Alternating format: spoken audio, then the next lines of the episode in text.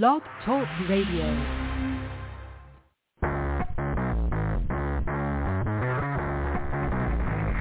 Hello and welcome to Action Radio. This is Greg Penglis coming to you from the historic district of downtown Milton on the banks of the beautiful Blackwater River.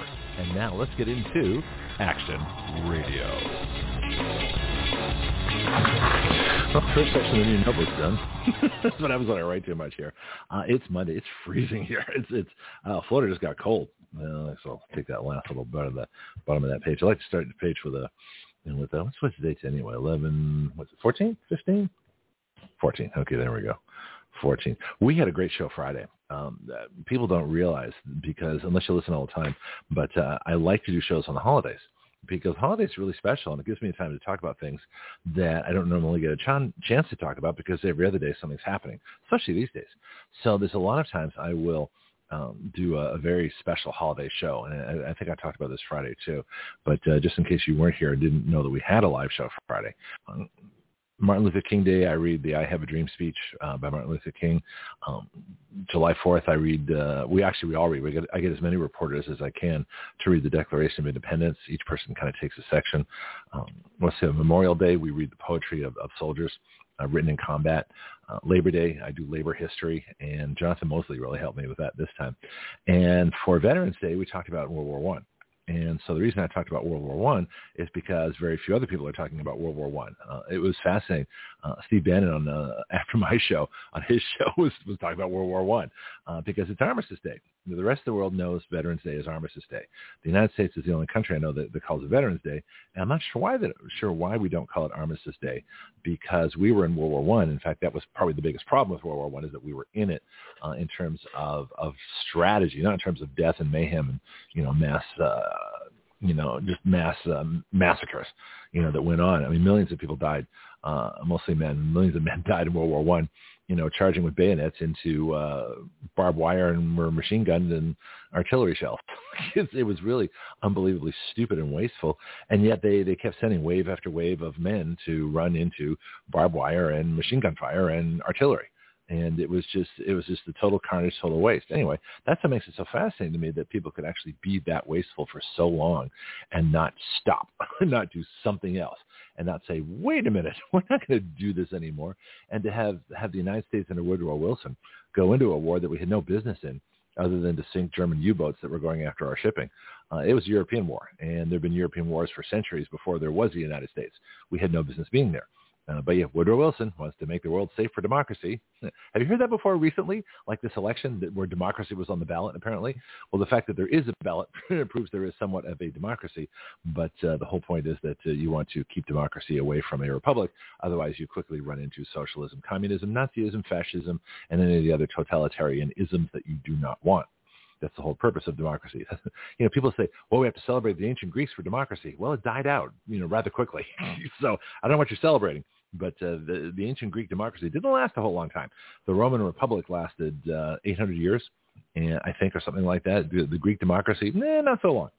You know, and so there's a reason for that, because uh, as Ben Franklin said, as soon as the uh, uh, the bottom fifty-one percent of the population realizes they can vote themselves the top forty-nine percent money, it's over, folks.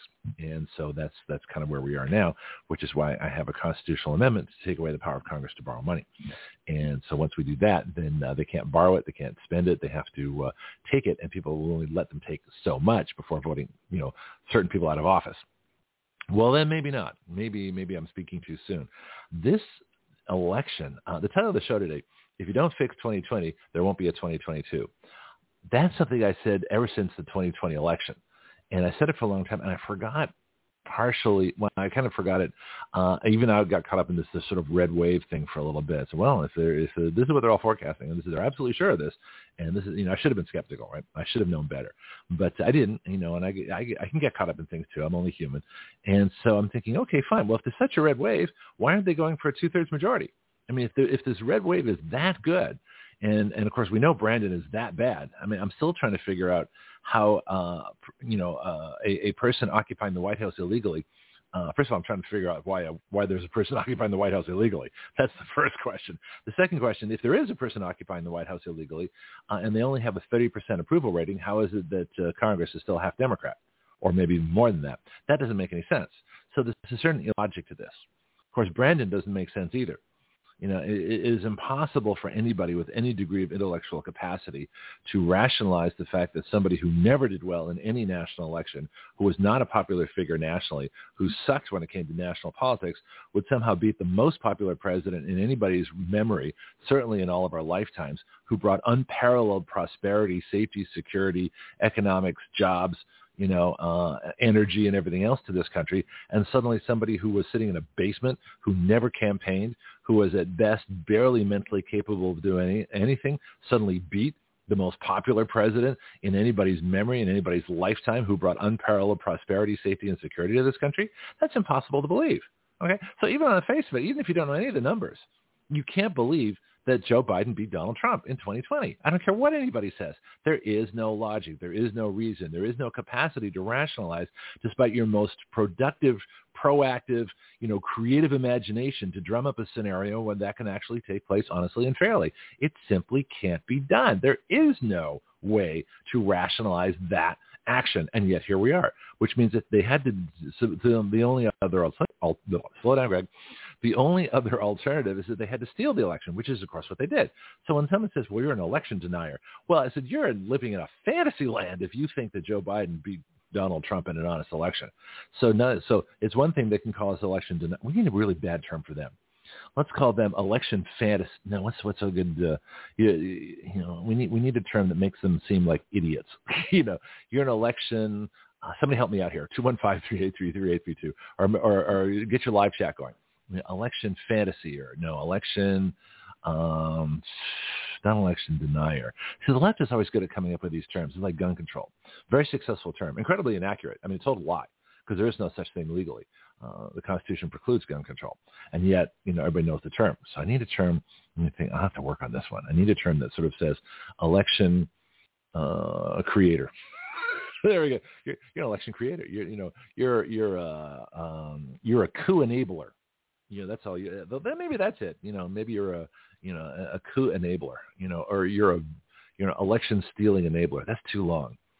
All right. So I just said, well, you're an election denier. Well, you're an election stealer. Oh, there we go. That's the term, election stealer. That's the one. Election stealer. You're an election stealer. That's what you believe in. You believe in stealing elections. Well, you can't prove that. Well, you can't prove he won either. Yeah, we can prove he, he didn't win, but you cannot prove he won, because you cannot produce enough valid ballots to show that Joe Biden won the election. You can't. Because they're all mixed in, all the frauds are mixed in, the signatures are, are all whitewashed. There's, there's no way. So when some, first of all, the burden of proof is on on uh, the ballot to prove it's legal. It's not on us to prove it's illegal. You know, ballots are not like people. People have a presumption of innocence. You know, ballots have a presumption of guilt. You know, ballots have a presumption of fraud until they're proven legal. And so when someone says to you, well, you can't, you, there's no election fraud, there's no proof of that. I said, there's mountains of proof. You just haven't looked. All right. You're like the person who lives one hundred feet underground, uh, never comes out and says, well, of course there's no sunshine. There's no evidence of sunshine. Well, of course there's no evidence of sunshine. You're one hundred feet underground. You've never looked. Same thing here. If someone says you're an election denier, well, you're an election stealer. You are part of the election steal. By, by perpetuating this myth that, that Biden could possibly have beaten Donald Trump in a fair election. Okay, so let's bring us up. So I, I said, and I said for most of the last two years, that if they don't fix twenty twenty, uh, we'll never have a twenty twenty-two. Well, guess what? You know, they didn't fix twenty twenty. You know, Brandon's still in the White House. He should have been. He should be uh, either in jail as, as part of a coup. You know, we, we in fact uh, all, and this would be a great campaign too.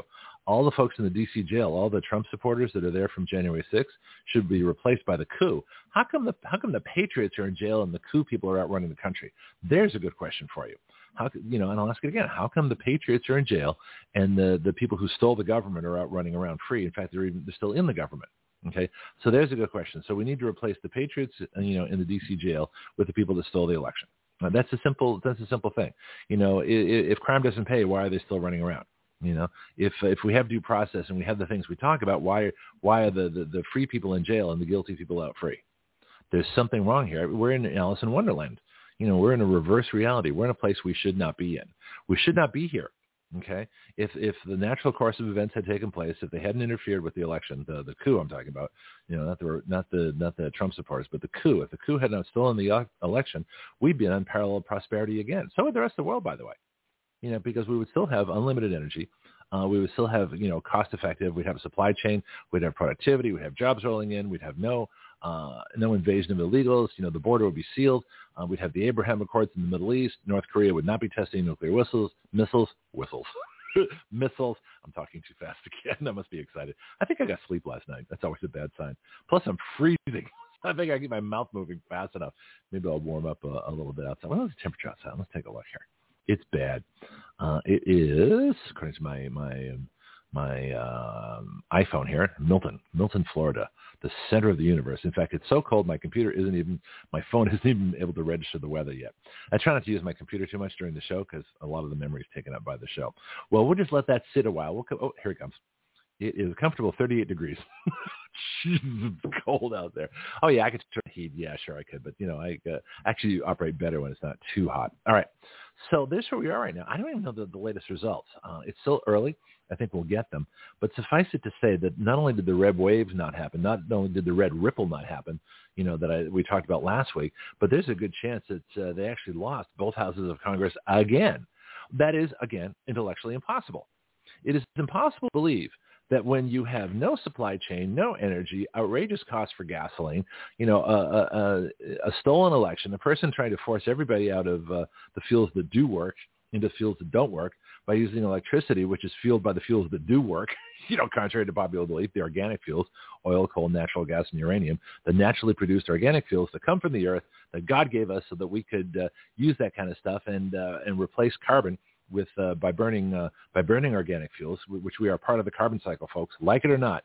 I absolutely believe now that the uh, the Industrial Revolution is part of the natural evolution of the earth by uh, having us burn uh, hydrocarbon fuel, in other words, oil, coal, natural gas, uh, in our internal combustion engines in one form or another uh, to replace carbon lost to the atmosphere to all the plants so the plants can grow, we can grow, we can have plenty of food, and the world will be a much better and safer place.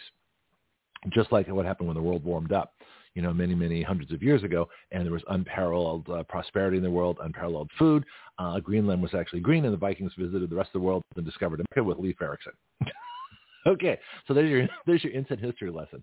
Uh, I'm on a roll today. Like I said, I just get too much sleep. This is what happens. So I got lots to talk about, um, but, uh, you know, election steal. You're an election stealer. That's what you are. You steal elections. Yeah, keep that term in mind. I like to rephrase everything. Um, if I possibly can, one way or another, it's going to happen. All right, so I got a new campaign I'm starting. It's called Republicans Don't Matter. Uh, that's a, Republicans Don't Matter. Let me mark the time here, seven twelve. So I can, I, I'm going to start to do better show notes. I'm actually going to write the times down as I say something uh, controversial. So Republicans don't matter. They don't. The Republican Party does not matter. Now, there are certain Republicans that do. There's some great Republicans. You know, my own uh, Congressman Matt Gaetz, pretty good guy, right? He's still not on the show, so he's not perfect, you know, but uh, we'll, we'll work on that. Uh, that's just a matter of time. And uh, and once we make our big breakthroughs with uh, the Trump campaign, I'll tell you, once we join the Trump campaign and become the, the source of, of their agenda of citizen legislation, oh, yeah, yeah, we're going to get a whole lot of attention here at Action Radio. So stand by. It's coming. Just a matter of time. We'll, we'll get there. Uh, anyway. Um, maybe I should slow down talking. I don't know if the, the processor can handle the speed at which I, you know, verbalize. Maybe I should slow down to Dennis Prager speed. And now I have some news for you to talk about. It's rather significant. Okay, that's Dennis Prager. Sorry, Action Radio is ten times the value of Dennis Prager simply because we use ten times more words. No, I love Dennis Prager. Don't get me wrong. I'm just teasing. He's a brilliant man. All right. But uh, Republicans don't matter. They simply don't. And I want you to start running around saying that. You want to cause some controversy? You want you want to get all the Republican groups upset with you? Well, they're already upset with me, so I'm not. It's not like I'm losing anything, okay? So Republicans don't matter. The Republican Party does not matter. It simply doesn't matter. Why doesn't it matter? Because they don't care. They don't do anything. They're content to surrender. They're content to be losers. They've been losers for a hundred years. They've never openly really advocated. The only time I think they really, well, they were pretty good under, under Nixon until we found out that Nixon was a crook. And, and they were really good under Ronald Reagan, uh, but that was because of Ronald Reagan, not because of the Republicans. Republicans hated Ronald Reagan. Um, they were they were they were horrible under Trump because they they let the impeachments go forward. They let uh, Um, they let, oh yeah, so they were the minority party, Greg. Yeah, they were the only the minority party in twenty eighteen because they let the Democrats steal about seven or eight uh, House seats uh, out in California, Nevada, and you know the same places they're stealing them now, right? Okay, we'll get into that in a minute. But yeah, so that's why the House uh, was Democrat in twenty eighteen. So the Republican geldings, the, the gelding old party, the party that doesn't matter, All right. Let the Democrats steal the election in twenty eighteen, and that's what brought about the impeachments and ruined the last couple of years of the Trump administration, uh, simply because they also allowed for, for COVID to dominate things when the Republicans should have said, no, early treatments count. Early treatments matter. You know, we've got hydroxychloroquine, we've got ivermectin, we don't need a vaccine. That's what they should have said, but they didn't because they're geldings, right? And they fell under the spell of one Doctor Fascist, who is a sort of a, a combination of uh, Joseph Mengele and Joseph Goebbels. Uh, sort of rolled into one. If you don't know who those people are, look them up. They're, they're rather infamous in history. So Doctor Fascist, you know, ran the administration uh, under the uh, pandemic playbook, which is written by one Barack Obama, who wanted to, who this is, this is his fourth term, really. So a lot of his third term, well, he had his, his third term as the second half of the Trump administration. And this is his fourth term where he's running Brandon. And in fact, uh, the, you know, the, remember the movie Idiocracy? We actually have an Idiocracy, right? So the Idiocracy is uh, is building now. So the, I, I made this rule that there's a rule in the Brandon insurrection, the coup, that nobody can be smarter than Brandon and, and, and survive in the administration. And you look at all the people that are there. You know, the energy secretary, you know, who doesn't like uh, um, organic fuels, and, and Buttigieg, transportation secretary, uh, secretary of state, you know, uh, the secretary of defense. You look at any of these people, not one of them is smarter than Brandon. And Brandon has a natural mental decline. You know, I am sorry for him for that. But that doesn't mean he should be president. You know, Fetterman is another one. He had a stroke. Okay, take it easy. Do something you can do, but stay out of politics because you're not you're not you're not capable of, of being a senator. Not even close. All right. So the first thing Republicans, the gelding should have done is have a medical qualification to run for office, but they didn't because they don't care. They're geldings, right? You know, so they let the House be stolen in twenty eighteen and the resulting destruction of the Trump administration because they don't care about Trump. They they lost the uh, the presidency in twenty twenty because that was stolen. They've given up Congress again in twenty twenty-two. So the simple fact is Republicans don't matter. They don't. There's no point in having a Republican Party. Don't support them. Don't listen to them. Don't do anything about them. Don't give them money. I mean, send it here. I mean, you want something done, send it here. I mean, we, we've written more legislation than the Republican Party in the last, what, thirty years? Name one major Republican initiative in legislation. Go ahead, I'll wait. Do, do, do, do, do, do, do. I should get the Jeopardy theme if I can. It's probably copyrighted. Do, do, do, do, do. Do, do, do, do, do, do. I can give you a minute to think about it. Let me play something exciting here. Let me play some music here. So this will get you going. So uh, this is, this is you know, come the revolution, things will be different. You know, not better, just different. So think about a major Republican, you know, law initiative that has been put forward in the last twenty years. I'll give you a chance to think about it.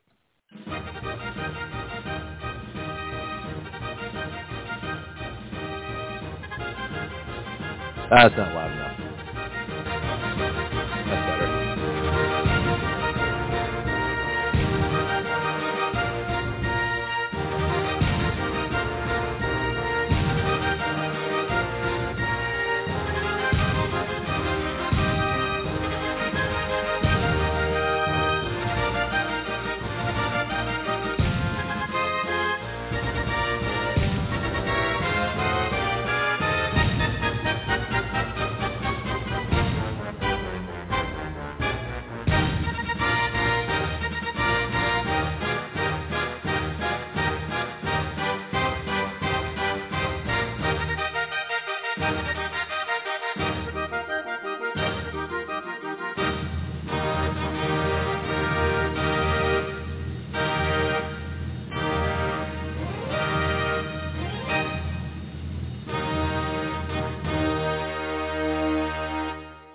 So that'll get you going. Just think of the cannons going off and the church bells ringing and the fireworks.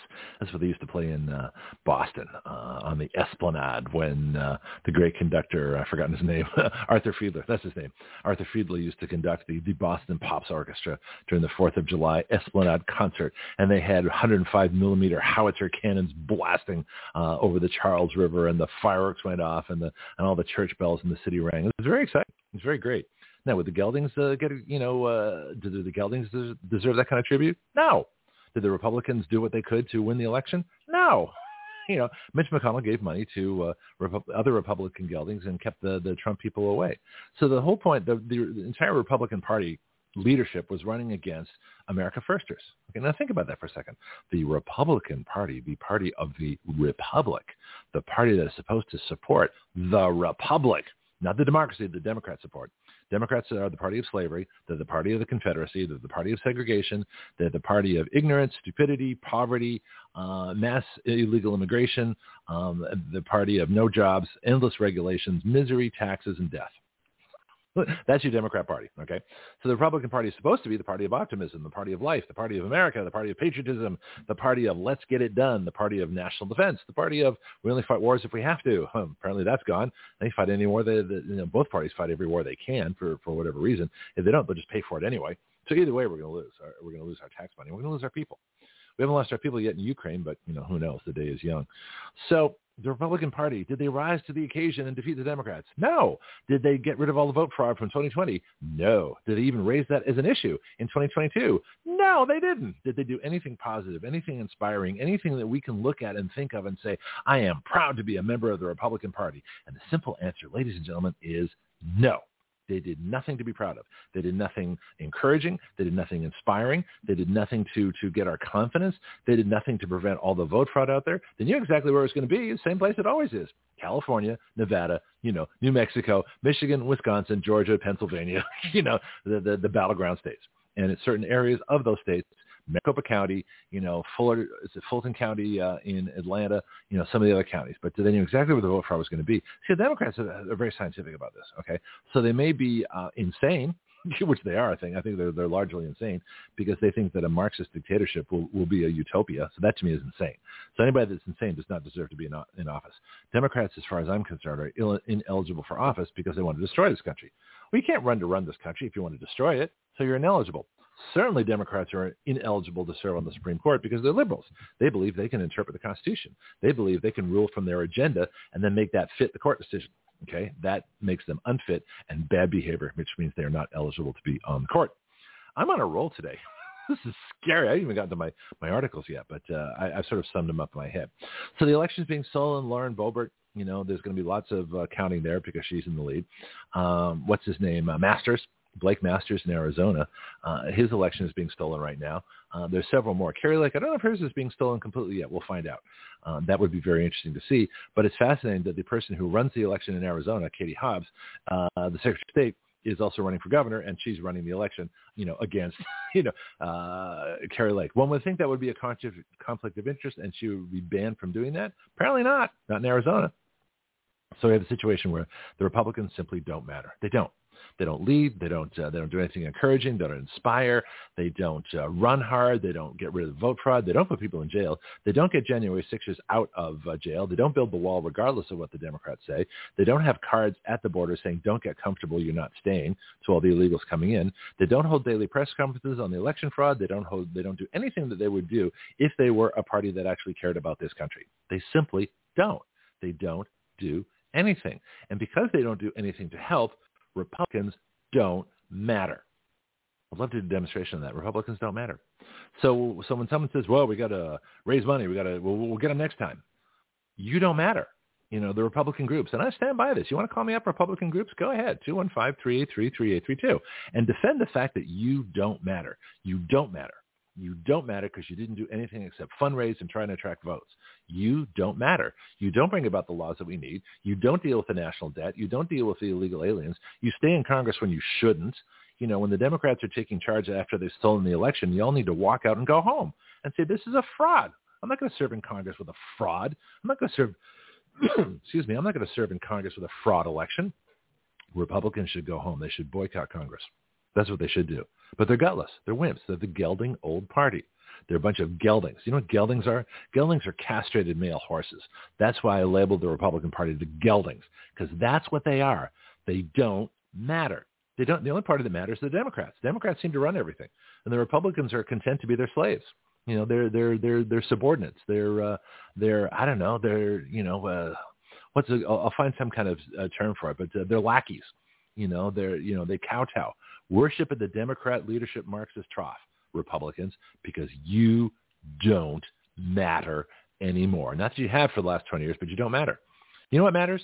Trump matters. America First matters. Patriotism matters. God, family, and country matter. Republicans don't anymore. They've given up the right to uh, to ask for our vote. If they won't do what they're supposed to do, if they won't defend themselves, if they won't go after the Democrats, they're gonna, if they let the Dem- you know, the fact that they let the Democrats run the Senate When the Senate, when the Democrats only had forty-eight senators, okay, that to me is a minority, all right? Excuse me, but forty-eight out of one hundred is a minority. It's less than half. So how do they do it? Well, they convince the Republicans that those who caucus, in other words, talk to the Democrats, can be included as Democrats when they're not. They're actually independents. That would be Bernie Sanders, Sanders and Ang- Angus King. Angus King, Senator of Maine, is an independent. He is not a Democrat. Therefore, he cannot be counted as a Democrat in the Democrat count. Bernie Sanders of Vermont is not a Democrat. He's an independent. And therefore, they cannot be counted. In fact, where, where, where was the challenge to the parliamentarians? You know, where was the challenge to the rules? Where was the challenge anytime the Republicans were in the majority to say that if you caucus with somebody, you're not part of their party? You cannot be counted as part of their party. That's the first thing. Second thing, Kamala Harris is a Democrat, yes. But is she part of the Senate? No, she's not. So she can't be counted either. She can come into the Senate and as a presiding officer to break a tie. But does that mean she's on the committee? She's not any. Is she on any committees in the Senate? No. Does she conduct Senate business? No. Does she do anything but break a tie? No, she doesn't. So why is she counted as a Democrat member of the Senate when she's not? See, this is where the geldings failed. So they think that there was a fifty-one seat majority because they included two independents and, and the vice president in their counting. Well, that's fraud. Okay, so so they even let vote fraud go on in the Senate. So you want to see vote? This is this is how I know the Senators are vote. The Republicans are vote frauding, and they don't matter. They obviously don't matter. They had a majority. They had fifty senators. All right, in the Senate to forty-eight Democrats. You know, plus two independents and a vice president. The two independents were not Democrats, and the vice president isn't even in the Senate. All right, and that was vote fraud. So the, the, this is the most open, and I never thought about it until just now. This is the most open case of vote fraud there is, right there, right there in front of your eyes. The Senate Republicans are the minority, even though they have the majority of senators. That is surrender. That is what a gelding would do, not a stallion, but a gelding. They are geldings, and they don't matter. Let me play something. I'll come back with a couple of articles, but that's basically where I stand. Republicans don't matter anymore. Greg Penglis here for my book, The Complete Guide to Flight Instruction. Everyone at some point in their life wants to learn how to fly. Few try. Even fewer go on to get a license. I believe a major reason for that is how we teach people how to fly.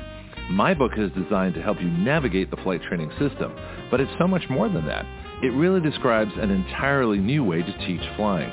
So if you've never tried a lesson or got discouraged in your training and quit for any reason, this book can help you. Don't be a rote pilot who just follows procedures. Be a thinking pilot who makes great decisions, who understands all the reasons why we do what we do. You can incorporate these principles into your own flight training at any time. The Complete Guide to Flight Instruction is featured on the Action Radio with Greg Penglis Facebook page and is available from Amazon dot com.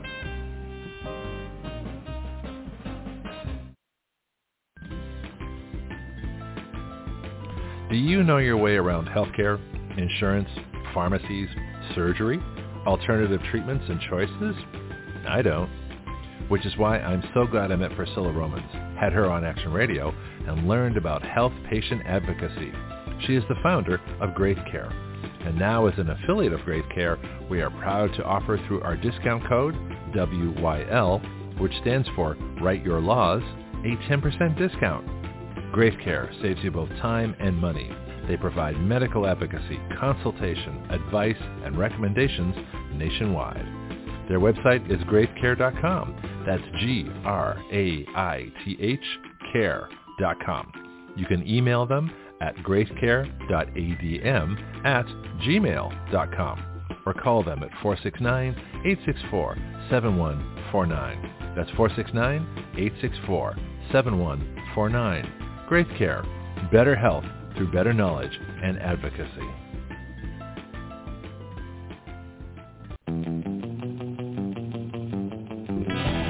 Action Radio, part of the A D H D Radio Network, the ultimate free speech zone. We the people give our consent to be governed through writing the laws by which we are governed, and have the power through juries to nullify the laws by which we do not consent to be governed. At Action Radio, we don't report the news. We are the news. Every other show reports what has happened. We talk about what can happen. From the questions no one is thought to ask, to the answers no one has thought to consider, to the actions no one has dared to take. That is Action Radio.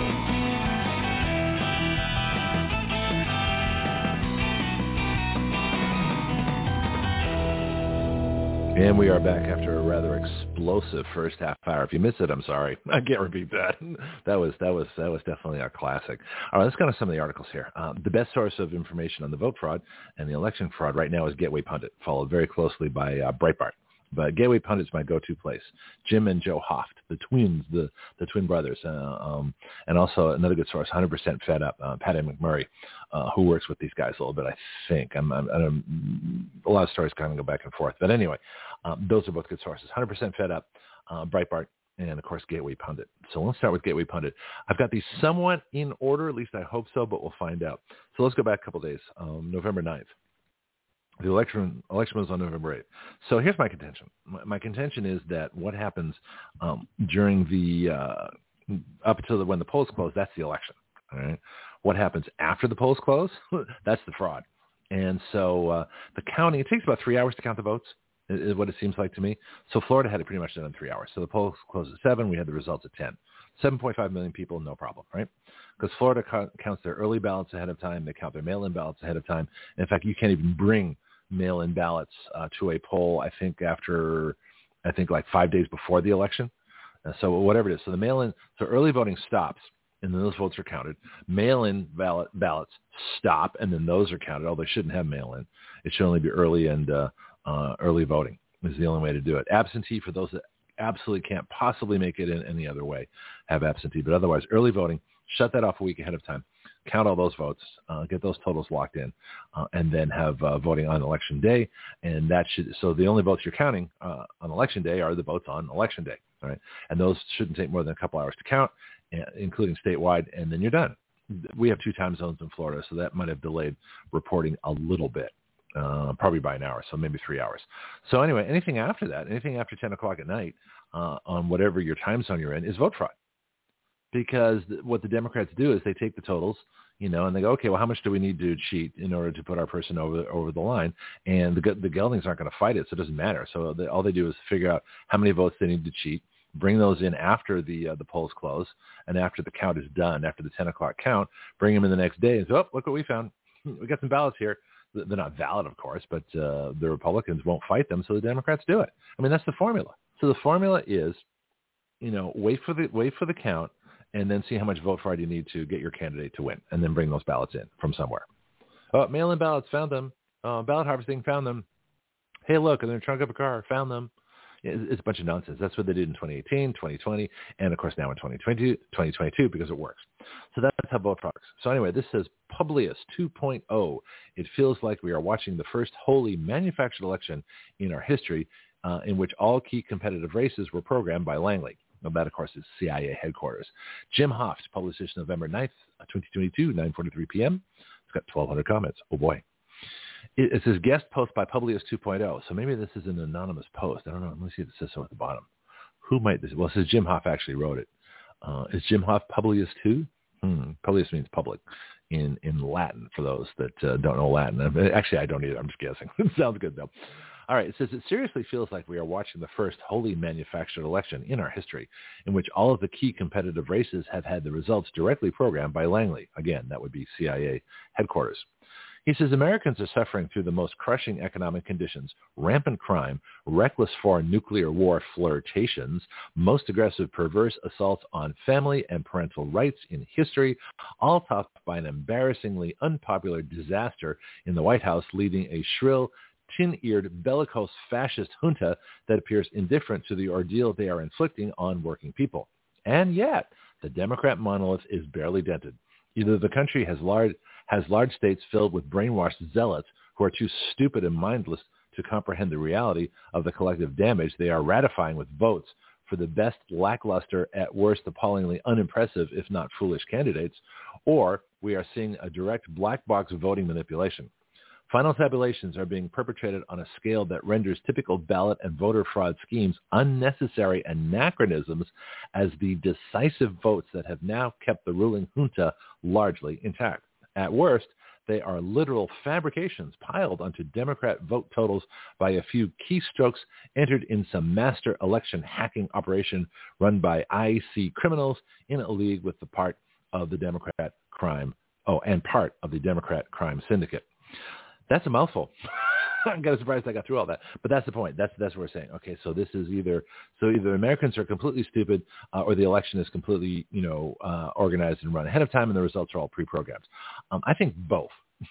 First of all, anybody that wore, wore a mask was an idiot, because it doesn't take much to read the directions on the box to realize that it said does not protect against viruses and therefore is useless against COVID.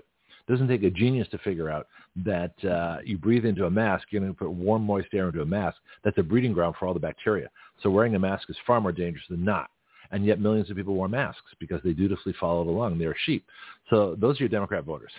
Okay, right there. So mask. I'd love to see a correlation between mask wearing and Democrat voting.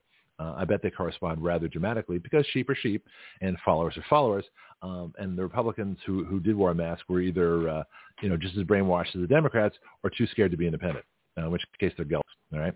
So that's this article. It says the experts Lindell, back to the article, right? The experts Lindell brought together have been quite explicit and factually well supported in laying out how the fraud goes far deeper and is far more comprehensive than any sort of ham-handed ballot harvesting, ballot box stuffing, or illegal voting schemes on the ground. Yeah, that's how it works. Okay, so those are the things they do. Those are the basics. Those might be the distraction too. Early voting, ballot harvesting, things like that. That most of this has been pre-programmed or programmed in the machine, so it doesn't matter how you vote. All right, which leads to something I'll tell you about just in a minute. Anyway, it says Fetterman's supposed win, I guess that'd be Fetterman, uh, is beyond any rational explanation and defies every known political and electoral principle and truism that we have seen hold firm throughout our entire history. Yeah, it's impossible to believe that. It says it would be suicidally ludicrous to think that this pack of criminals won't use every last means at their disposal to the bitter end. And there's good old Fox News chipper as ever as they announce the results of this massive national fraud without the slightest question as to why every indication has somehow been wrong, choosing only to focus on the handful of obvious victories that were allowed to go forward because they were either too inevitable or simply unnecessary to reverse. The usual pedantic talking heads are actually saying this is some sort of huge indictment of the Republican Party. As these thin margins demonstrate in these close defeats, the usurper demons are clever enough not to try to man- to manufacture landslides for their brain-dead puppets. And then, of course, there's a brewing bunch of controversy in Arizona to distract from the rest of the effing thefts they pulled off around the country without a trace. Basically it. So, so uh, let's get back to my original thesis. Republicans don't matter. They don't matter. They simply don't matter anymore. They don't matter. Next article, Gateway Pundit, Jim Hoft, November twelfth. Once again, another Democrat takes the lead after four days of delayed ballot counting and race is immediately called. See, that's the other pattern, right? So so they don't call the race when it's, uh, when it's supposed to, you know, ten o'clock, three hours after the polls cro- close when they actually have the results already.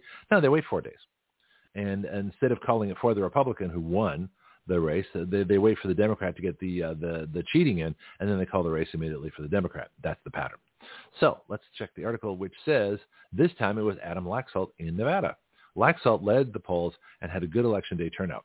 On Thursday, Adam Laxalt, who's uh, uh, Paul Laxalt's kid, by the way, for those that didn't know, Senator Paul Laxalt, very staunch Republican, big uh, Reagan supporter. Okay, just, just give you all, this is this is a dynasty.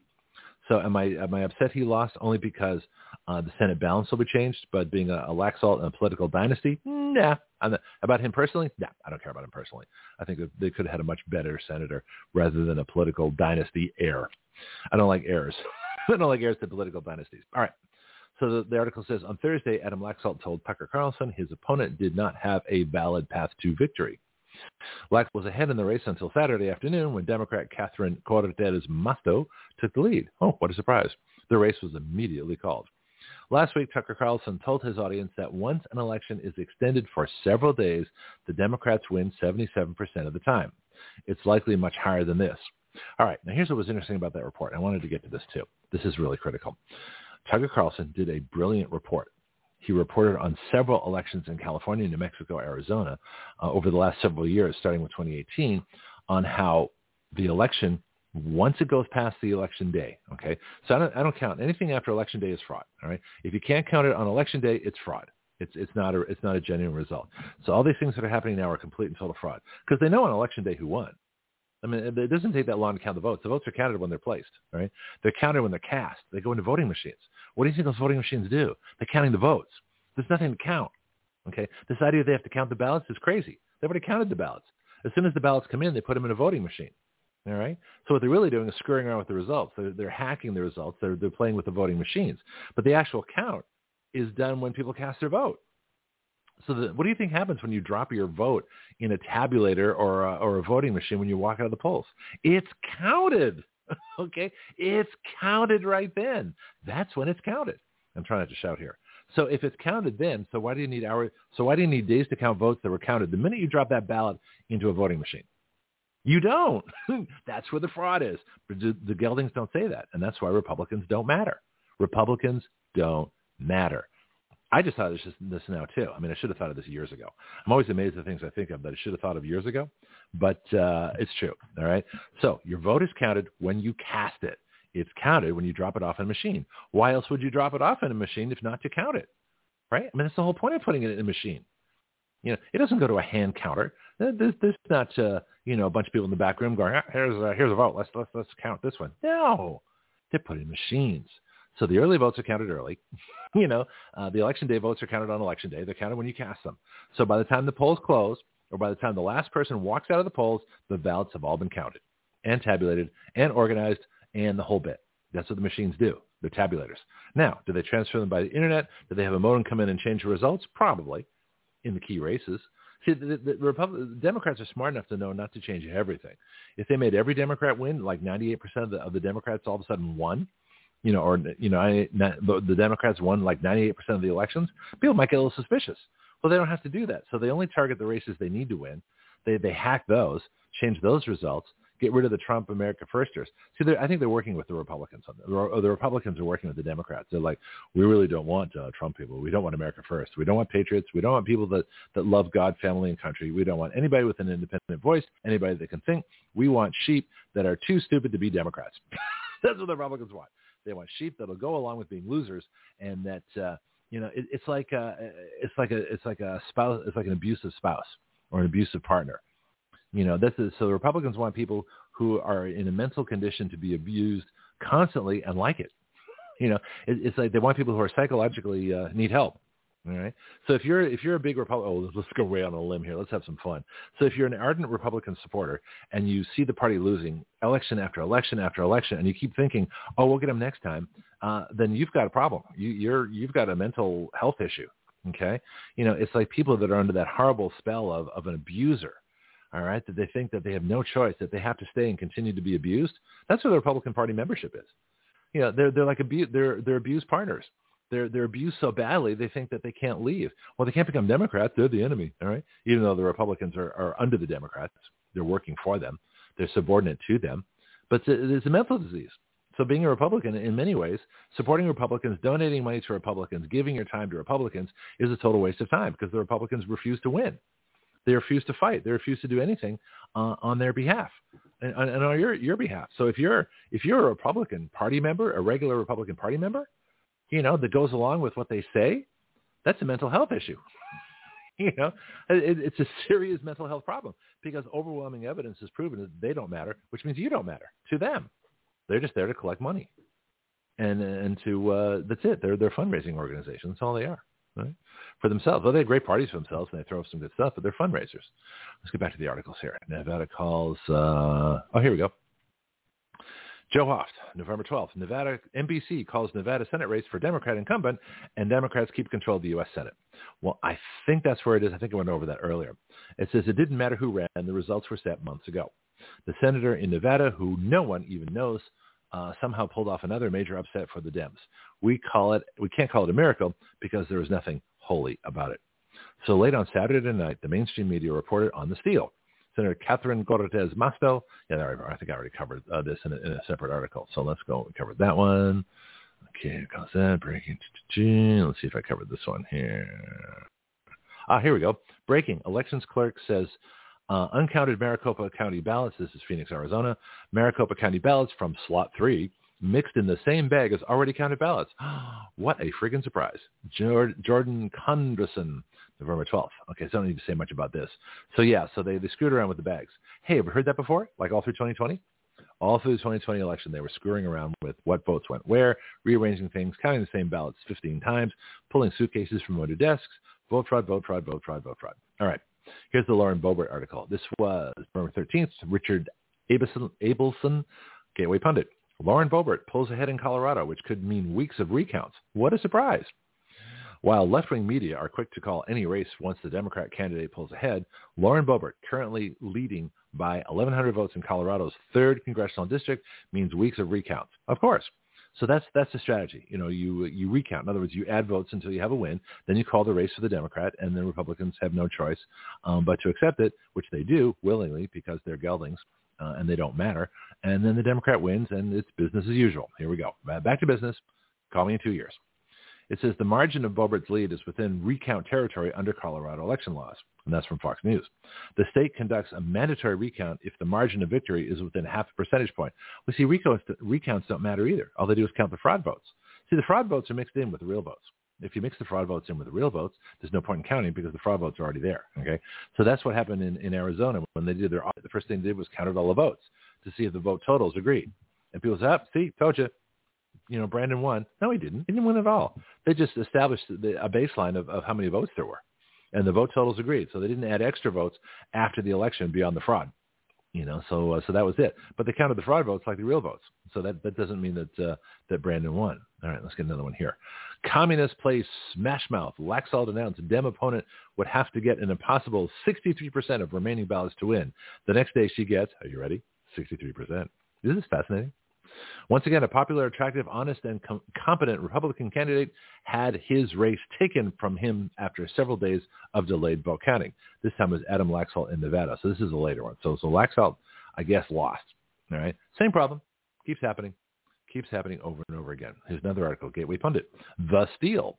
The number of House seats continues to dwindle as G O P leaders remain silent and ignore reality. Joe Hoft, November thirteenth. That would be yesterday. So this morning's articles, I haven't read yet. It's the fourteenth. Um, so I think it's fourteenth. Yeah, it's fourteenth.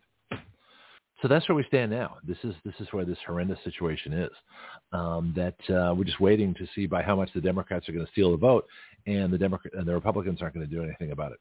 They don't matter. They simply don't matter. They don't matter. Let me read the article. So as, as of this writing was two oh four Democrats to two eleven Republicans. So let's see what happened. This is the race for control of the U S House is not over. It's not over until the Democrats say it's over. I'm looking at this U S map on Gateway Pundit where the vast majority of the country is in red, simplifying Republicans when it really simplifies communists. So Republicans, you need to reverse. You need to make red, white, and blue the Republican color and red the Democrat color. That would be great symbolism, but of course you don't do that because you're geldings. All right. The article says the world is watching in amazement as corrupt election officials and politicians across the country can't seem to finalize the results of an election five days ago. Remember, the vote's counted when you cast it. Anything after that is vote fraud. So after the last person leaves the polls on election day, the results are known. It's just that simple. I'm going to talk to Jonathan about that. He's on in the next hour. But as far as I know, that's it. So when they say they have to count the votes, I mean, I, I didn't, I didn't quite, that thought didn't quite gel in my head. But as soon as I realized that when I vote and something goes into a machine, it's tabulated and counted, the, the, there's nothing to count.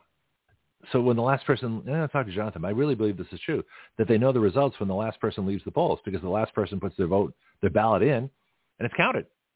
So especially in Florida, that's why they got them out so early, because all they had to do was uh, just sort of tabulate the results on that day, you know, from the different precincts and uh, counties and then uh, across the state. So they were really just recording the results. That's why they got the vote out so quickly, because it had already been counted. It was counted when the polls closed in the in the Panhandle, which is uh, one hour later.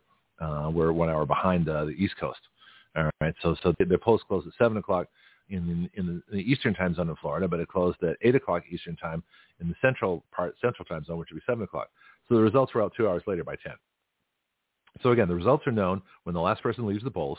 You know, because the last person drops their, their ballot in the machine and it's tabulated, and there's your vote. There's your vote total. So they already know. There's nothing to count, you know. And these states that count um, their their their mail-in ballots after the close, polls close, and they count their early votes after the polls close, that's vote fraud. Because once a vote is cast, it can't be changed. So there's no reason not to count it. you know, before uh, before Election Day. Why not? You just don't release the results, of course, but most states don't do that. Anyway, so that's what it says. Let's see if there's anything else redeeming here. The twenty twenty-two, this is back to the article, the twenty twenty-two election was supposed to be a route, or a route, depending on which part of the country you're in, for the G O P. Biden and his gang of America-destroying communists are understandably not well liked. They are even hated for their actions in Afghanistan with the economy, the January sixth Communist Kangaroo Court, uh, for their actions in Afghanistan. Uh, let me start again. I'm, I'm wow. I, I, I think I uh, expended a tremendous amount of energy in the first hour, first half of the of, the, of this hour, so I might be a little bit. Uh, I got to say, I got to recoup. Start again. The twenty twenty-two election was supposed to be a route for the G O P. Biden and his gang of America-destroying communists are understandably not well liked. They are even hated for their actions in Afghanistan, with the economy, the January sixth Communist Kangaroo Court, and much more. Most Americans can't list three things that this administration has done for the good of America. Hell, I can't list one. Many can't name one thing. That's funny. That's the gun on that. First of all, they're not an administration. Okay, this is an illegal coup. This is an illegal uh, occupation of the White House and the federal government. We do not have a federal government at this point. We have not had a federal government since January twentieth of twenty twenty-one. We are operating without a government. And if that doesn't scare the hell out of you, then, then nothing will. All right. He says, China is very happy with the Biden regime, and, and so are Soros and Obama. Well, of course they are. They're running everything, right? The destruction of America is near complete. Free speech and free and fair elections were on the ballot. On Monday night before the election, Real Clear Politics, which leans left because of its use of left-leaning polls, had the G O P winning two hundred twenty-seven seats with a good chance of gaining many of the remaining thirty-four toss-up seats. Well, there's your red wave. Now, here's a question for you. Here's a dirty little question for you. Did they purposely say we're going to have a big red wave? And Fox News is included in this because Fox News is run by Australian liberals. The only people worth anything on Fox News are, are Tucker Carlson and Laura Ingram. Maybe one or two others on a good day. Uh, Will Cain's also pretty good on the weekends. He's very bright. So, oh, and uh, Maria, uh, what's her name? Uh, Bartiromo. Bartiromo? Maria Bartiromo. Bartiromo, there we go. Maria Bartiromo, who does the, the weekend thing. She's really good also. So you got four people on Fox. The rest of them are, are, are, are liberals. I mean, they just are. And so they don't say it right away, but they are. And so they, they are not helping. They're not helping the situation. They're not reporting on the fraud. They're not reporting on anything. Uh, they're just, you know, big happy faces. And there we go.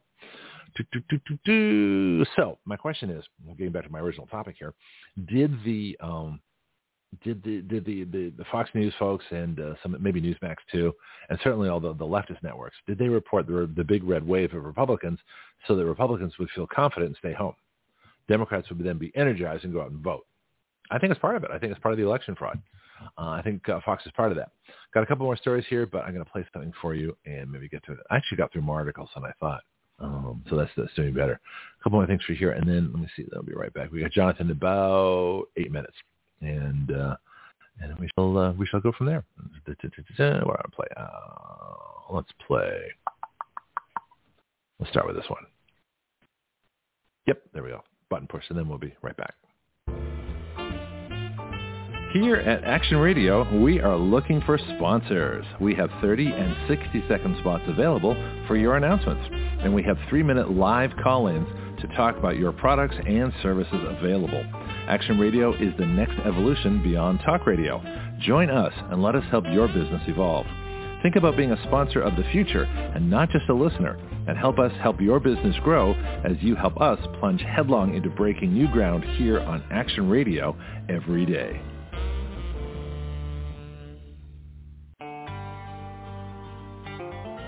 From addiction to achievement, that is the story of Mike Lindell. It started with MyPillow and now goes to My Coffee. Action Radio is proud to be an affiliate of MyPillow. Our discount code is the same for all our product affiliates, W Y L, which stands for Write Your Laws. MyPillow pillows are guaranteed the most comfortable pillow you'll ever own. Action Radio is guaranteed to be the most controversial show you will ever hear. Check out their products with our discount code at mypillow dot com slash W Y L. That's mypillow dot com slash W Y L. or order now by calling one eight hundred, five four four, eight nine three nine. That's one eight hundred, five four four, eight nine three nine. Sleep well so you can wake up and hear Action Radio live.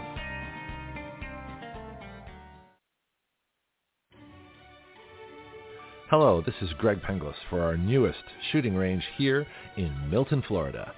Stand Your Ground. My friend Jason Myers and crew are creating an incredible facility for our city. Stand Your Ground is located at six six three two Elva Street. The phone number is eight five zero, seven eight nine, one seven seven six. Their email is standyourground1776 at gmail dot com. Here you'll find either in process or already going an indoor shooting range, axe throwing, archery, a rage room, self-defense classes, concealed carry weapons classes, security license training, paintball, a full-service gun store, and twenty-four seven online ordering. So come on down or contact them by phone, email, or website and learn how you can best stand your ground. This is Greg Penglis for Strikeforce, your source for pure energy. Strikeforce is a concentrated energy drink that turns a half liter of your favorite beverage into an energy drink. You make your energy drink yourself. Action Radio is an affiliate of Strikeforce, so our listeners get a twenty percent discount. All you do is add our code W Y L to the discount code window at checkout. W Y L comes from our website, Right Your Laws. So you can get your energy drink, a twenty percent discount, and help Action Radio change the relationship of we the people to our government. Not bad. Strikeforce is at strikeforce energy dot com. That's strikeforce energy dot com. Start your engines. And we are back. Time for more Action Radio.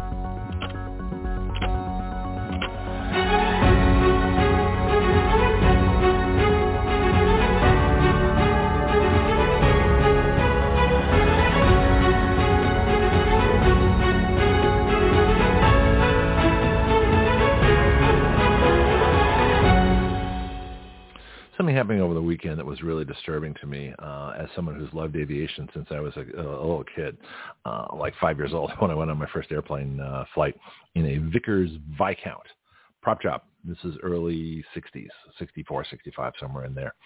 Anyway, uh, a B seventeen uh, crashed and was killed. Uh, and six people on board were killed. And it was run into by a P sixty-three King Cobra, which is a, an advanced version of the Era Cobra, which is a P thirty-nine. Not a very well-used plane by Americans, but the Soviets loved it. And so this is a World War Two fighter. The engine is actually behind the pilot, so it's a very long crankshaft uh, to the propeller, which is way out front, which made it kind of awkward, but it was tricycle gear. In other words, it had a nose wheel, so it didn't have to land on the tail, so the visibility was pretty good. Now, I, I've heard the term collision and accident, and that doesn't make any sense to me at all. This was an attack. As far as I can see, this was a ramming. This airplane came out of nowhere and rammed right into the, bit, the back of that B seventeen at the very place where it was going to break apart. Okay. There was no reason for it. It was a clear day. All the airplanes were flying a straight course. They were they were very far apart. This was not a formation flight. And to watch this uh, this King Cobra come at at least twice the speed of any other airplane uh, and just ram right into it. It came from behind and just turned and turned right into the B seventeen, cracked it in half, and of course uh, it, it was killed. They were killed and down they went. Now there have been incidents of of airline people where fanatics on board, terrorists on board, have tried to crash the airplane and had to be overpowered by the other pilot. Uh, in fact, one case it didn't work, and I, and I can look it up. I just thought of this just now, but uh, those folks have uh, there have been airliners flown into the ground by uh, by terrorists. All right, uh, not counting nine eleven. I'm talking about other incidents. I mean, nine eleven was another one, but uh, but there people you know drive F Bs into parade crowds. People do all kinds of things. This this is either a terrorist act or an assassination. They still haven't released the uh, the passengers. The, who was on that B seventeen, and we still don't know who the pilot is, you know, on the, of the King Cobra. Now, obviously, they know the air show has records of who's flying the damn airplanes. They know who was on board that plane. Now, unless it was stolen, you know, in which case they'd know that too. They would have closed the air show. If someone steals a World War Two fighter, you're going to know about it. You know, they're going to send everybody away or ground all the other airplanes until they figure out what's going on. All right. then you bring out the fighters, you know, the Air National Guard to, to go find that pilot. Um, but if it was a regular pilot, uh, why did they do this? Were they bribed? Was this a terrorist attack? What happened? Who was on board that B seventeen? They say, now, I've got an article from N P R and a couple of other ones here saying that, well, they still have to identify the bodies. That's nonsense. Uh, if they paid to get on, which a lot of people do on these B seventeens, that's how they support them. They've got the credit card records and they've got a passenger manifest. They know exactly who's on board that airplane. All right. And if it was a V I P, they know that too, because they know it's a V I P, because they get honorary trips in B seventeens. It's a great honor for people. Celebrities have done it. Neil Armstrong, I think I remember back at Oshkosh, flew on a B seventeen. Uh, the men that landed on the moon, contrary to some of your popular belief. So this is not what it appears. This is not an accident. This is not a collision. This is a deliberate ramming by an airplane that overtook the B seventeen. The King Cobra overtook it at rapid speed, slammed directly into it when there was nothing but space around the sky. There was no formation. They weren't going that fast. B seventeens only do you know, two, two fifty uh, miles an hour anyway. They're not the fastest plane now. The King Cobra is much faster. And it came, I've never seen a plane, a World War Two plane fly at full speed because they're usually limited to two hundred fifty knots under ten thousand feet. All right. So as a pilot, as a flight instructor, as a, as a lover of aviation, as someone who studied military airplanes and airliners, you know, my entire life, this was not a collision. This was not an accident. Uh, now, I could be wrong. It's very possible. But every indication I'm seeing looking at this says in no way, in no way uh, was this uh, was this an accident. Uh, this is this is intentional. This is an intentional ramming uh, of, of the B seventeen by the King Cobra. And this is what we're going to find out uh, as things go uh, along here. All right, got Jonathan on the line here. I'm going to bring him on. And uh, let me see. Let's, let's get Jonathan to see him. We'll play this for you. And be right back. It probably started with an episode of Perry Mason many years ago. That yearning to understand the law so that you can help people who don't understand the law. The arguments, the debates, the mental trial beyond the actual trial, all the while trying to do the best you can for your client. He walks the halls of justice, pictures on the wall of great minds who advance the law. He walks not in the black robes of the judge, but the suit and tie of the attorney. Known as counselor, lawyer, or any number of other names, and after years of hard work, these are the people accepted to the bar and allowed to practice law, especially at trial. For it is at trial many times that the great decisions of our society are realized. It's where the laws get tested. It's where juries have lost the power to judge the laws and not just the facts.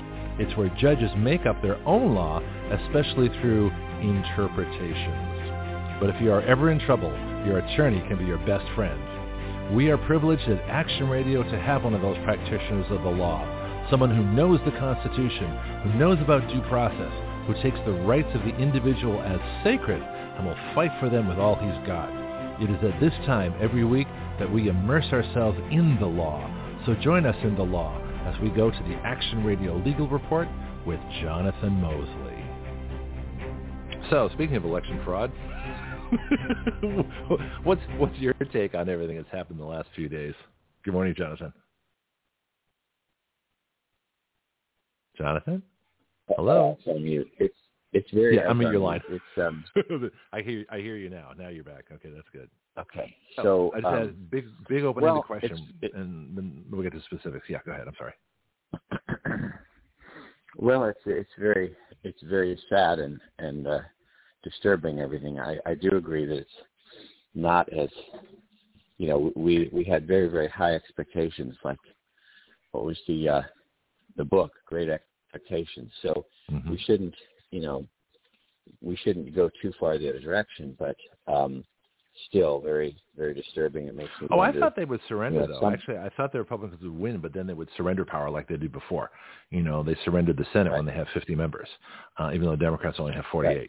You know, they've surrendered every right. chance so they could. Time, they surrendered the House in twenty eighteen after votes were overturned in congressional campaigns. They don't get a chance to surrender because they don't have to. You know, so they're very yeah. And the and the other thing that's encouraging is that mm-hmm. um, um, you know, there's open talk of dumping um, Kevin McCarthy and and Mitch McConnell. That's interesting. Now, I've hated him for, for months, uh, you know, probably better part of a year now. I said, do not let him become the, the speaker. He is he is, a, he is Paul Ryan. He is Rhino two. He is the worst possible person I can think of right now to uh, to be there. I'm watching him loyal. I, mean, I see. I remember this vision. I got this picture from a news article I did a couple of weeks ago where he's sitting there with uh, Boehner, John Boehner, you know, looking lovingly and affectionately upon John Boehner saying, oh, I want to be him. I want to be him one day. I'll be him. I'm next in line. I'm I'm due. You know, and I think, oh, my God. It's a machine. It's a dynasty. Do not like Kevin McCarthy. Back to you. Yeah, well, there's a, there's a lot there, um, but so it's very it's it's you know at some point mm-hmm. our system works to the extent that the country can only be saved if the American people want it to be, and I'm not seeing uh, I'm not seeing a will for this country to survive. Um, you know, I think a lot of people made mistakes. We can judge a lot of people and that sort of thing. But at the end of the day, there, there does come a point when, you know, the American people just didn't. So, I mean, we can try to teach them. We can encourage them. We can tell them to vote. We can make it possible. But ultimately, we can't We can't be citizens for them, mm-hmm. and we can't, um, you know, we can't make them do the right thing in terms of voting, and especially with the young, like you said, young voters. I, um, mm-hmm. I keep coming back to the idea of, you know, can you save someone who doesn't want to be saved? If you know you have a relative who's got a, a bad drinking problem. And I had a cousin who drank I had one. himself to death. I, I lost an uncle to huh? alcoholism. So I lost an uncle to alcoholism. Yeah. I know all about it. I love and um, had a lovely cousin, absolute darling cousin. Mm-hmm. And she, twelve years before she died, my father, who was a doctor, tried to help. And she said, "I'm." In terms of her, the physical damage from, from drinking, she said, "I'm surprised she's still alive." Hmm. Um, and he, he didn't he didn't think she was going to last at all. He lasted another twelve years, but then wow. um, didn't make it. And I wish that I had known, because I would have done more to, you know, I might have done more to intervene, but I was way off in Virginia and they were down south, and I feel bad that I didn't try more. Mm-hmm. And that's what I, you know, what I think about the American people right now. Um, you know, there are some things that we need to do. You know, one of them is dump Kevin McCarthy. Um, dump, uh, uh, and, and, you know, it, it all, one of the, one of the problems that we have in trying to figure these things out is that they are all interrelated. There's a tendency that's American and it's human and it's very Republican, which is that we want to find the one cause. This is it. It's just this right here and nothing else. And that's, mm. this is not reality. Yeah. For example, if you, If you are Republicans and you're going to decide, it's like what I call the, the grandfather test. Would a grandfather give up fishing with his grandchildren on a Saturday to go campaign for your candidate?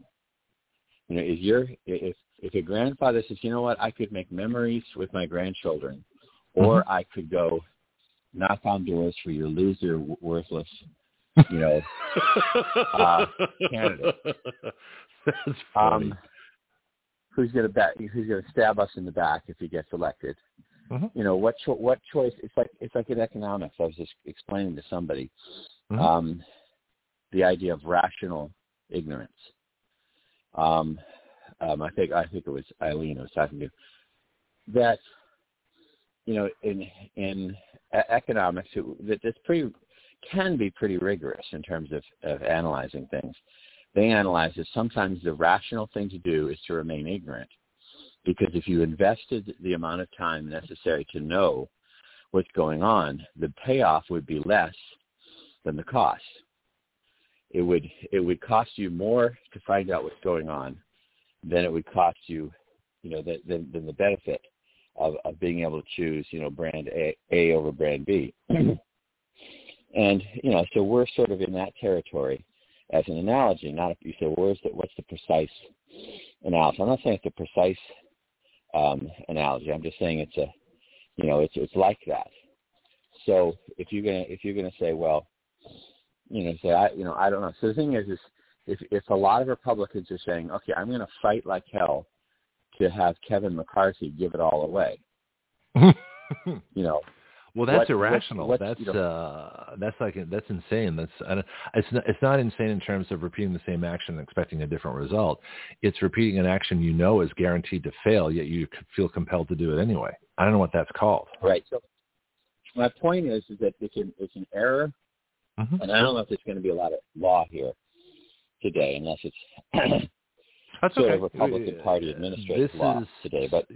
You're not restricted to any topic. It just I get people on with different backgrounds to talk about whatever's happening. So, but you're not required to stick with your background. That is not. Uh, the, you know, this is far well, more remember, critical. I'm, I, yeah. I was interested in politics long before I went to law school, and I was interested in public interest law because I'm more interested in the, in the survival of our country and things like that. Right. Um.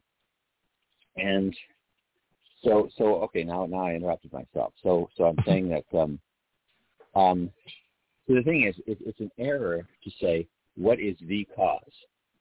And again, it's not it's not like, you know, the, the reality with the election is, is that we gained a lot of the a lot of the winnable seats.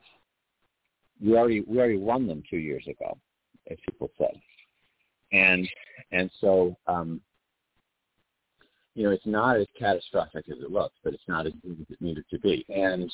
Um, Somebody's calling from Boston. I have no idea why. Um, so the um, so the thing is, is that uh, we cannot look for the one cause, nor can we think that the one you know one cause is completely isolated either. So you know, so you know, can, can we do a better job campaigning? Yes. Does Kevin is Kevin McCarthy a drag on the on the Republican elections? Yes. Um, You know, all these things, unfortunately, you know, despite our yearning for simplicity, you know, they, they don't stand alone. They all work together. And it's kind of like you have to, oh, what's the image I want to say? You you kind of have to um, put everything into into position to try to, to rise, to raise the, the boat. Um, you know, it's like you got a ship that's, that's sinking from twenty different places. Every hmm. hole you plug is a benefit. But anyway, um, I thought I might start out with something that's a little bit legal in a sense. And I don't know, I forget whether we talked about this much at all, about the Laura Loomer election lawsuit. I, I think we were going to, and I was waiting to get a copy of the actual lawsuit. You're still there, right? I'm still here. I'm just listening. You're, you're on a roll, so I'm just letting you go. Yeah. Okay, well, I got it. Somebody tried to call in, and I wanted to get screwed up my phone. So the thing is, is that um, I helped look that over, and um, it's really, it's really very disturbing. And, and so one of the main things with someone like Laura Loomer, you're going to say people. I hope you know who she is. She's one of the early people. She, she was, she was a, she's a real activist, and mm-hmm. she's conservative, and she ran for Congress. And um, I've tried to get her on the show. I've been in touch with her. So she's one of the many people that, uh, you know, for every guest we have, there's probably twenty. The there's, there's twenty that haven't made it yet. But we'll get them. Yeah. Uh, I may have some contacts that could help. But the thing is. Okay. Yeah. Uh, well, and this is, this is irrational ignorance. This is where ignorance hurts. Most people think that, you know, oh, she's alleging fraud or, you know, in, in her primary election. And you think, oh, there, there they go again, these, you know, conservative right-wing people or something like that. And, you know, until you get into the actual details. Now, um, one, you know, one of the good things is that Florida, of course, was a shining um, success of, of in, in the elections. And someone commented, which is probably hyperbole, but that that basically anything DeSantis or his team or his or his General Assembly supporters want, they can do it. They it's not just a strong executive, but it's a, but their their analysis, and you'd know better than I would, but their analysis is that if they want to pass legislation, they mm-hmm. can do it. And that's the context in which I'm going to make some of these comments and some of the comments I texted you from the airplane last night. Yeah. Um, where are you now? The, Can you tell us? Or the secret location? Where, where, where are you at this point? If you don't mind saying. Yeah, I'm, I'm in. I'm in the, the Mountain Standard time zone. Oh. Ooh. Um, you know, and so like I say, your your time zones frighten and confuse me. That's it. That's not my time zone. I wanted permanent daylight saving. If Florida passed it, the Congress hasn't authorized it yet, so uh, that's holding us up for now. Mm-hmm. But we'll we'll get there. Well, yeah, I'm in a mini conference here, and and mm. your friend Roger says hello. Um, oh, you, oh yeah, Roger's great. He's he's awesome. I want him back on the show sometime. He's, right. he's amazing. Well, he was wondering if he, he might even jump on, but he he thought you, oh, yeah. of he course thought he, he lost you at he, he thought he lost uh, he thought he lost you at uh, illegal aliens have rights, and so he no, thought illegal aliens don't have rights. Anymore. No, I never, no, I said I said specifically illegal aliens do not have rights because you can't have rights in a place you're right. not allowed to be in. No, illegal aliens well, don't have rights. In fact, I want to take on Dershowitz on that. Is he there? Put him on. But, well, him that's on. Where he says that he, he had a disagreement with you, and, and he thought that you uh, didn't want no, to No, he misunderstood. No, no, no. Roger, Roger, dude, listen to me. Illegal aliens no, no, he, have he, no rights. He thinks that, he thinks that they, they do have some rights. Like, you can't shoot illegal aliens.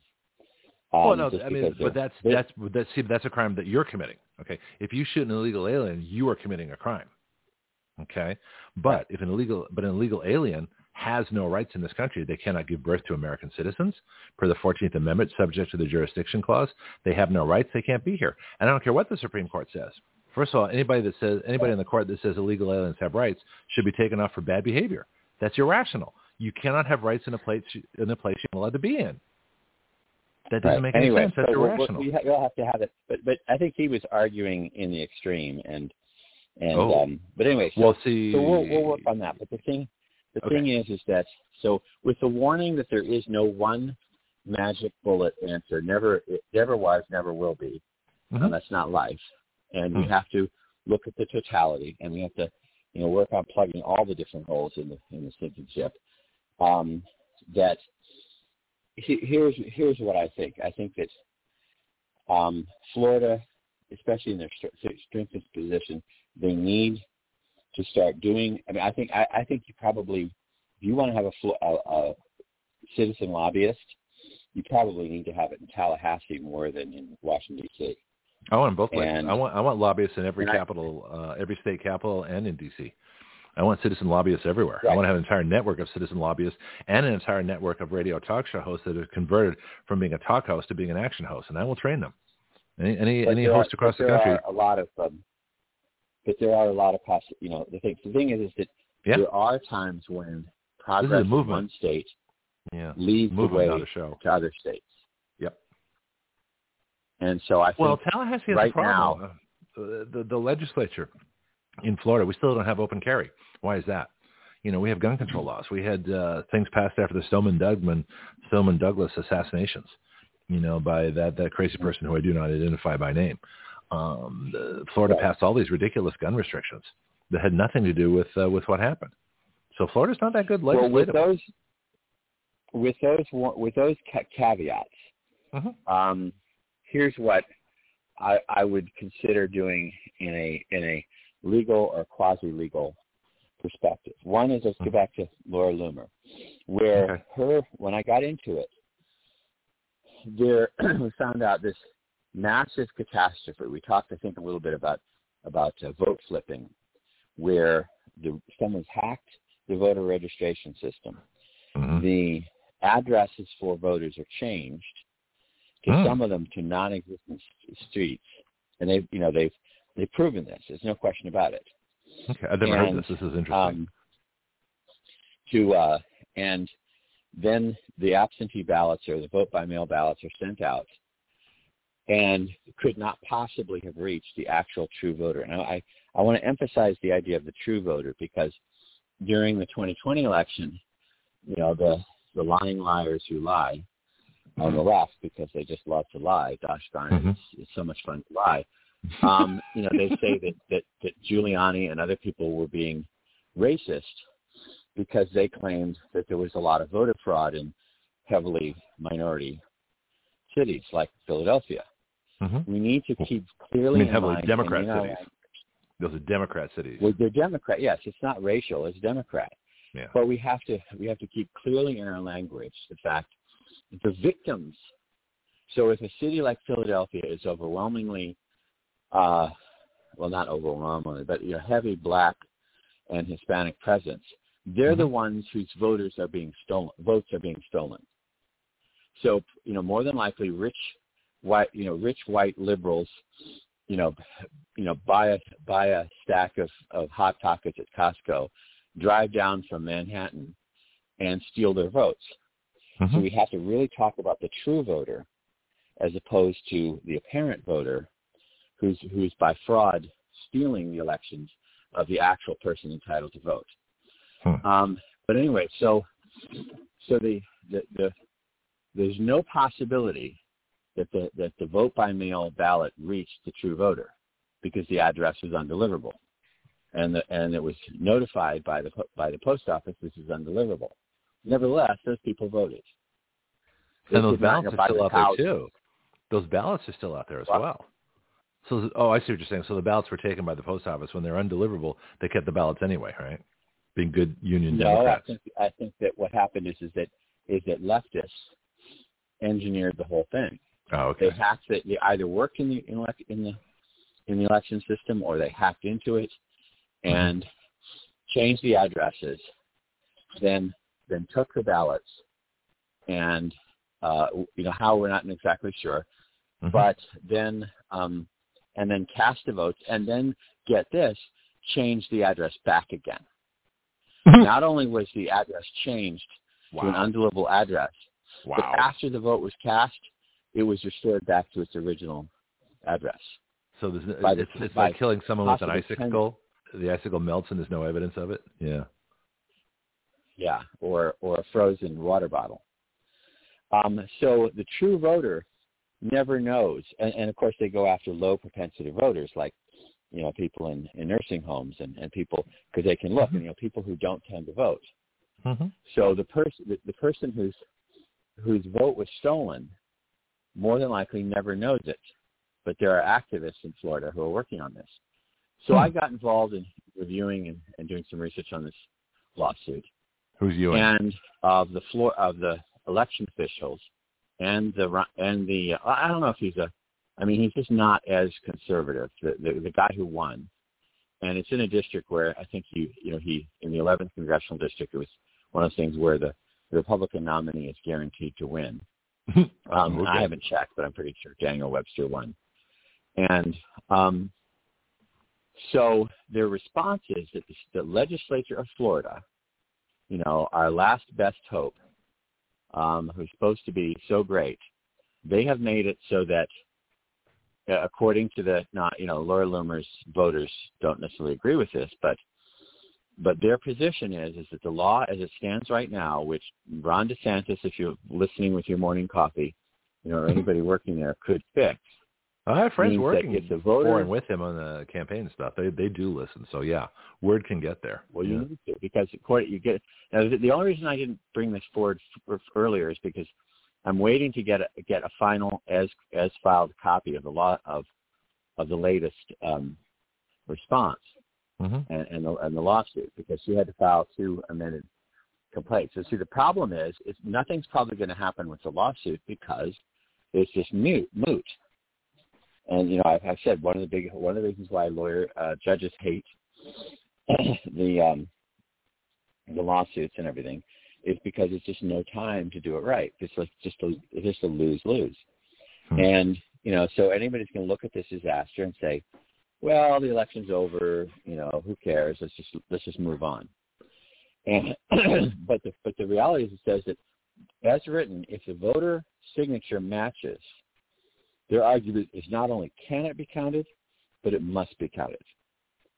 So if somebody goes to to the deed records and and copies your signature out of the deed records that are public and forges your signature, the the argument is that under Florida law, that vote by mail ballot must be counted. It, you know, if you sat there and you say, look, the guy was in a coma for ten years. I don't care. Mm-hmm. Signatures match. Got to count it. That's that's the current law that Florida Republicans and and Ron DeSantis could fix.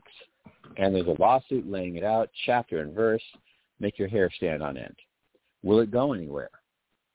Or will they simply totally ignore it? You know, the tendency is to say, well, that's behind us, so let's move on. It's not behind us. We'll get them next time. We lost this time, but keep donating. Just keep donating. We'll be fine. Um, there's actually another problem in Florida, and it's something I've been trying to fix, and I've gotten no traction on it whatsoever. The the sunshine laws in Florida, which are normally good, so that uh, government is actually what they say is transparent, although I hate that word now. It's overused. But you can actually see what's going on. Florida mandates that if you when you register to vote, uh, your name, address, uh, v- you know, party registry, phone number, email, birthday, you know, and all, well, I don't think it might not be birthday, but I think there's a lot of identifying information uh, that goes out uh, online and is available to anybody. So anybody can uh, trace any uh, voter. It's by, by, it's got your address. It's got your, your precinct. It's got your county. It's got uh, all kinds of personal information. They don't have driver's license or social security number. So they may actually have birthday on there too. I think they do. Uh, so everything about you is known. And if a, if a credit card company released that much information, there'd be a data breach and a hack, and they'd all be in jail. But because the state of Florida does it, so Florida's easy to hack. Florida's easy for all these people to, to arrange because they're so open. Now I've been trying to change that so that none of that information is available except to law enforcement. I mean, once you've registered to vote, why why should everybody on the planet know who you are, where you live, what, what your phone number is, what your birthday is, what your voter registration is, what your email address is, what your physical address is? That's none of anybody's business, unless you want to publish it in the phone book or or some publish it yourself. But there's no reason for them to do that. That's not sunshine law. That's criminal. That facilitates stalking. That facilitates all kinds of stuff, you know. And it's just you can't. So I'm thinking of unregistered. Be, I, mean, I may unregister to vote simply to take myself off the internet as far as that goes. Well, and unfortunately, it might not. You know, it might not erase it from. from well, that's the, the problem. I, I'm going to talk to the election officials and find out. But I'm, yeah, I'm but certainly unregistering I mean, as a Republican. Be, I'm unregistering G O P. Kind of, yeah, go ahead. There has to be some kind of uh, medium in which. Mm-hmm. Um, you know, in which you can verify um, that information. I've, I've worked for candidates, including Senate for Delaware, mm-hmm. and we were able to request that data as a campaign, mm-hmm. and we got more information than is publicly available. And mm-hmm. you know, maybe if there's more, you know, you do want to have a situation where you have some some check on who's registered vote and make sure it's legit, but it doesn't necessarily have to be open to the entire public because, you know, for example, if if it's available only to a campaign or a party, they may be able to um, do a little bit better to hold people accountable. No, because you know, anybody can start a party, or you know, I I don't I don't want that because they can also sell the information too. No, it should not be. Uh, if if they want to start a mailing list, if the parties want to have a do it like the old-fashioned way, you got a mailing list. You want to develop that? Great. List of donors, list of contributors, list of, uh, you know, individuals who support you, list of people who signed up at rallies and things like that, no problem. But to have public, have all your information be made public in this day and age with the internet, and with the ability to hack, they already know the address of everybody in Florida who registered to vote. It wouldn't take much to change it on a computer and change it back again like you're talking about. But the biggest problem is the fact yeah. that information is so easily accessed in the first place. That needs to change. And yet, I've talked to local representatives around here, nobody wants to take uh, take that issue up. I mean, the campaigns like that information because it makes it easier for them to get voter information. I like, you know, I understand that. I don't accept it. That's the same reason, you know, that, uh, uh, you know, law enforcement's easier in communist countries because they don't have search warrants. Doesn't mean it's a good idea. You know, it's the same kind of thing. Just because the information's there doesn't right. mean that uh, mm-hmm. that you can't put the information out there that you should, and they shouldn't. Right. Well, and it's, uh, you know, the thing... So what happened to Laura Loomer, though? What uh, what uh, what was her? Uh, what happened to well, her issue? Well, the thing is, it's still it's, it's still pending, but of course it's pending now. When and of course you know it was hard to find somebody to be the you know to be the local lawyer to raise money. You know, um, yeah. Well, there's a PAC that's, that's supposed to still ra- raise raise money for this, and um, so um, so the, the the lawsuit is unresolved. And, and it's this is an election documented. lawsuit, right? This is an election lawsuit? What? It's an election lawsuit, yeah, it's right? An election contest. Okay, all right. So that's and one it. of the things well, I think me... they need to do is com- what? No, go ahead. No, finish. I'm sorry. I got a question for you. Then. One of the things I think they need to do is convert it from a very specific, you know, election an election contest under Florida law is very, um, like probably everywhere, is a very narrow thing. Whereas, you know, they may need to do a, a more generic lawsuit that can, um, the law without, you know, without them saying, well, the lawsuit, you know, the election's over, so it's too late. You're just out of luck. There needs to be something more open-ended than that. Um, and um, so, I mean, these are the things. So, so the thing is, you know, their their position is that the court cannot um, intervene because of the way Florida the Florida legislature wrote the law. Hmm. Is that, and, and I think we have to lead, Florida needs to lead the way in terms of um, how, you know, in terms of, you know, the thing is, you know, vote, vote, signature matching, and, and they're, they're saying that you cannot use any other indication. So they're, they're, they're arguing um, to the court that if you have overwhelming evidence of objectively provable fraud, you cannot consider that. The court cannot look at it hmm. because the signatures match, period, done. And yeah, but why did the signatures match? That's my question. Why did they match? Did they match because someone match. forged them well? Yeah. Are they photocopying well? What's what? That? How do they match? Well, that's the thing. Who knows? They're not. They're not F B I document experts. They just got a bunch mm-hmm. of volunteers. Maybe they got some sloppy training, and they eyeball it. And and the way the law is written in Florida, it does not suggest that the signature has to be the actual signature of the actual voter. It just says the voter. It just says the signature that's on the voter um, uh, registration card has to match the signature on the outside of the vote by mail envelope. See, this shouldn't be now vote you, by you're mail. Out. What? Does that, what? You're, you're never going to have good vote by mail. Vote, by, vote. Anytime you, you interrupt the chain of custody between the person who cast the vote and the actual counting of the vote, you've got a problem. So vote by mail should not right. exist. Except maybe right, rare so, absentee ones, you know, and, and that you can't, because those are so small in number, those you could verify pretty easily. And those should all be counted before the election anyway, before before election day. Right. But but that's where um, we have been. I mean, the thing is, is I, I remember back, you know, probably fifteen years ago at least, mm-hmm. where all these internet, you know, hot pocket, sleep, you know, living in the grandma's basement kind of, uh, you know, rah rah cheerleaders for technology, you know, they wanted to go to voter registration for, um, they wanted to go for voting by internet, voting by, I mean, because no. again, there's the tendency to just be excited about technology. You know, we, we could do this. Well, should you? You know, should you do it? Um, well, but we can. Um, Let me. And uh, well, go ahead. Well, I want to learn something about you that I've been thinking of. I hit upon this in the first hour. Florida, one of the good things Florida does is they count the absentee and they count the mail-in votes ahead of time.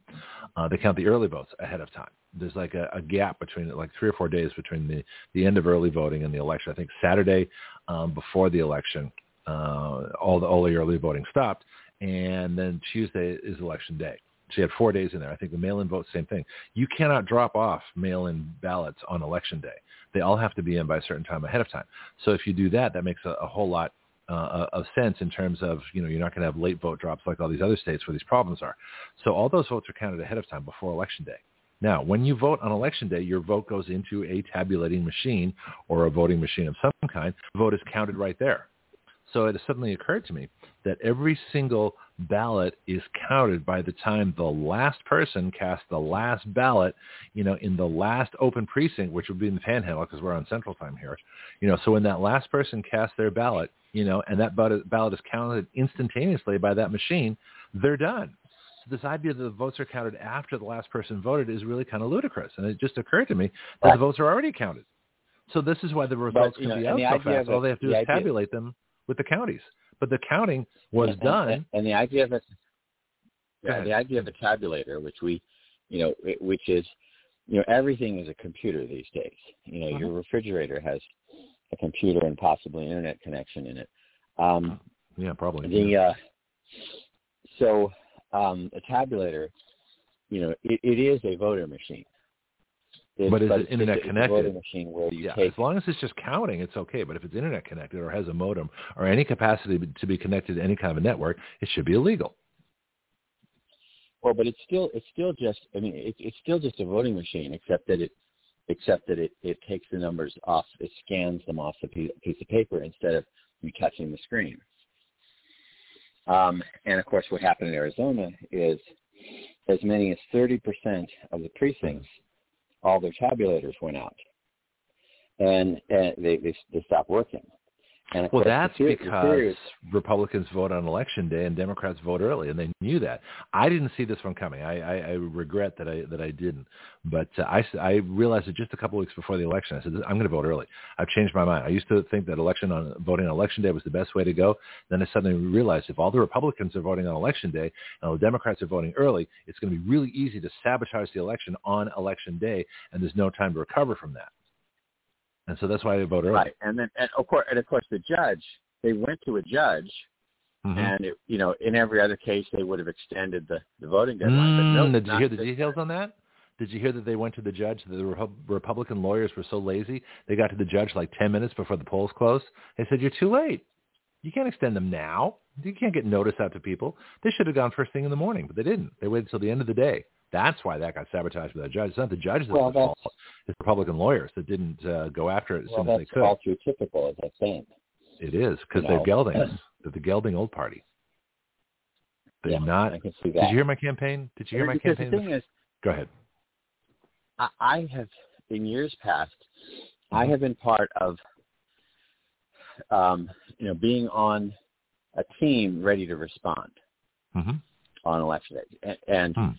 You know, used to be, uh, not too long ago, I assume they still do it, they recruit lawyers, Republican lawyers, and I'm certainly Democrat lawyers, they register them, and then they get trained, you know, weeks before Election Day.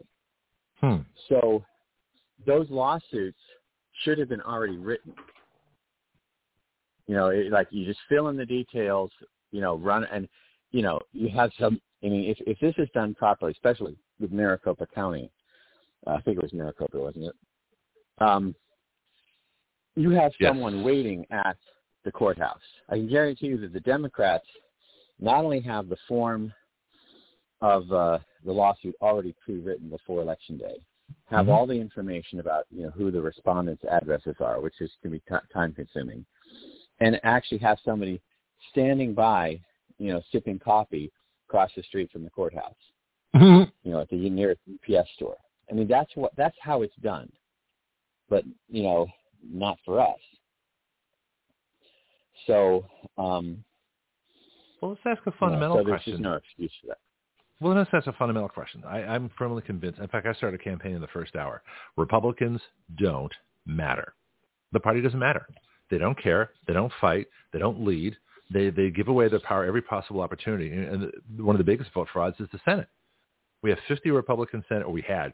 fifty Republican senators and forty-eight uh, uh, Democrat senators, and yet the Democrats were in the majority. They had two independents that should not be counted as Democrats, and they had a vice president they counted as part of the Senate when she's not part of the Senate. She's not involved in any of the committees. She's not involved in any action in the Senate, except breaking a tie after the Senate has already decided and deadlocked. So that should have been. Uh, so the Republicans should have had the majority control of the Senate for the last two years, but they didn't because they're geldings. They were. That's vote fraud. They wouldn't even count. I mean, we you openly saw the vote. fifty Republicans to forty-eight Democrats, two independents, and a vice president. Okay? The Republicans were in the majority. you know, and yet, and yet they refuse to take power. They don't deserve power. I, I, I'm telling you, Republicans don't matter. They do not matter anymore. I'm not going to put any uh, any work into them. I'll, I'll talk to certain Republicans, but as a, I don't know if I'm even going to talk about them anymore. And in fact, I've talked to some people about going to, I'm going to try and reach Steve Bannon, uh, but I'm going to try and get to to be purely issues-oriented. So I don't care who's in power. So my, my new philosophy is, and I thought about this over the weekend, that we need to stop stop worrying about candidates, stop worrying about elections. They've been stolen. You know, let's deal with, with who, if they're going to steal it anyway and the Republicans aren't going to fight for it. We can't, like you said, you can't force people to be citizens. You can't force Republicans to actually honor, you know, God, country, family, and uh, and the vote. You can't force them to do the right thing because they absolutely refuse. So what I want to do is start attacking the Democrats and say, all right, you guys are in power. You stole the election. What are you going to do about vaccine product liability? What are you going to do about big tech? Here's the bills. We've written them. We've got them all set. Here they are. We want you to pass these bills I want you to at least put them in committee and study them, and let's get going. If you're not going to vote for them, then uh, we're going to think about that the next election too. So you make the issues the issue. You make that you demonize the party. So look, you people are not doing what you're supposed to do. You're not even talking about the national debt. Here's a bill that takes a constitutional, it takes the power away of Congress to borrow money. Oh, they're going to scream. They're going to go crazy. Doesn't matter. I want to go strictly issues from now on. I want to give up this idea of candidates and elections because they're stolen. They're so bad. It's so complex. And you just outlined a very complex scheme. But that's one of maybe fifty schemes. You know, ballot harvesting, uh, propaganda in the media. You know, you talked about the, the lost generation. Well, the lost generation, there's the three things I wrote down as you were talking about that. Uh, the schools, which have to be closed. You've got to get rid of the government schools. That's an indoctrination center. You know, you've got to take, uh, you've got to be as big an influence on kids, you know, in the media. In other words, uh, all, all the news organizations and the entertainment. Conservatives have to have a huge entertainment presence. And the last one is the party themselves, the Democrats. You've got to negate them somehow. And I think with issues and prove them inadequate to the issues, make them look like idiots. So look, if you're not going to do this, you people are hopeless. Who needs you? Let's make them not matter. You know, Democrats think they matter. We want to put them in a position where they don't matter unless they pass these bills. Totally different philosophy, totally yeah. different change of emphasis. I don't care about elections anymore. Elections are stolen. They're worthless. I don't care about the Republicans. Republicans don't matter. And I want to make the Democrats not matter either, but make the issues matter and go exclusively on an issue basis and say, here's the bill. Here's what we need. This is what's going to happen. And this is, that's where all our activism should be. Total change of strategy. And I'm hitting you with this now. You haven't had a chance to think it through. But well, I mean, that's, I, that's I, where I think our I, energy I think needs to go. Especially in a place like Florida, there is the possibility to work with the with the legislature and things. But I mean, because uh-huh. here, for example, when when Liz Cheney got kicked out, uh-huh. um, it started with local. Because one of the things I want to talk about, and, and first of all, let me finish up with the vote by mail because oh, I'm sorry, yeah, signature match is not adequate. There has to be something like. You know, you, you have to, there are mobile notaries. And if somebody, you know, if you're going to vote by mail, you have to go to a notary public um, and have your signature, you know, and, and they see I D. And so if somebody's, if somebody's cheating, they're going to be um, more likely to, uh, you know, to, uh, to refrain from the possibility of getting, of getting, um, caught. I mean, they should have a. They should probably have a notary public, where like I, I've had a. I've had a guy who served lawsuits, and he would take a take a photograph of the house and of the person hmm. when, he, when he sent it. So I would say like if if someone's going to vote by mail, you know that they go before a notary public or a mobile notary public comes to them, and we have. They're a photocopy of the I D, and we take a picture of the person. And I think the the, the likelihood of, um, you know, the likelihood of um, of fraud when people know they're likely to get caught is gonna is gonna drop. But the thing is, like I said, the law has to be changed so that because right now, if I could say I could prove that this person was in sh- surgery, they did not cast this ballot. Mm-hmm. Uh, the law is written, arguably, by one side is, doesn't matter, you still have to count, count, count the vote because the signatures appear to match. You asked the question, I think you started asking the question, well, what does it mean that the signatures match? Nobody knows. It's like, in what way do they match? I don't know. The statute, the legislature hasn't identified that. You know, what, what, you know, in what way do they match? Because if I stand outside the bank and I scrawl out a check, as opposed to carefully writing a Uh, an important document. My mm-hmm. signature won't match myself. You know, right. how I how I write my signature at different times will not match from one occasion to the next. Um, and so, how do you say that this per, this is a valid but vote if the signatures match? If you can't tell me what match means, you know what? Is, and these are not F B I document examiners where they can look at the points and say. You know, you know, I've been trained for twenty years and pat, looking past the variations in in the scrawl, I can see the certain points of, uh, you know, of, of emphasis that tell me this is the same signature. These are just mm-hmm. volunteers, like, you know, in Florida, but, you know, excuse me, but possibly grandmothers who were just given, you know, a couple hours of training. And they're going. I heard they were high school kids. It's, it's the things were very fair as I heard were like high, oh, kids just out of high school because they were cheap.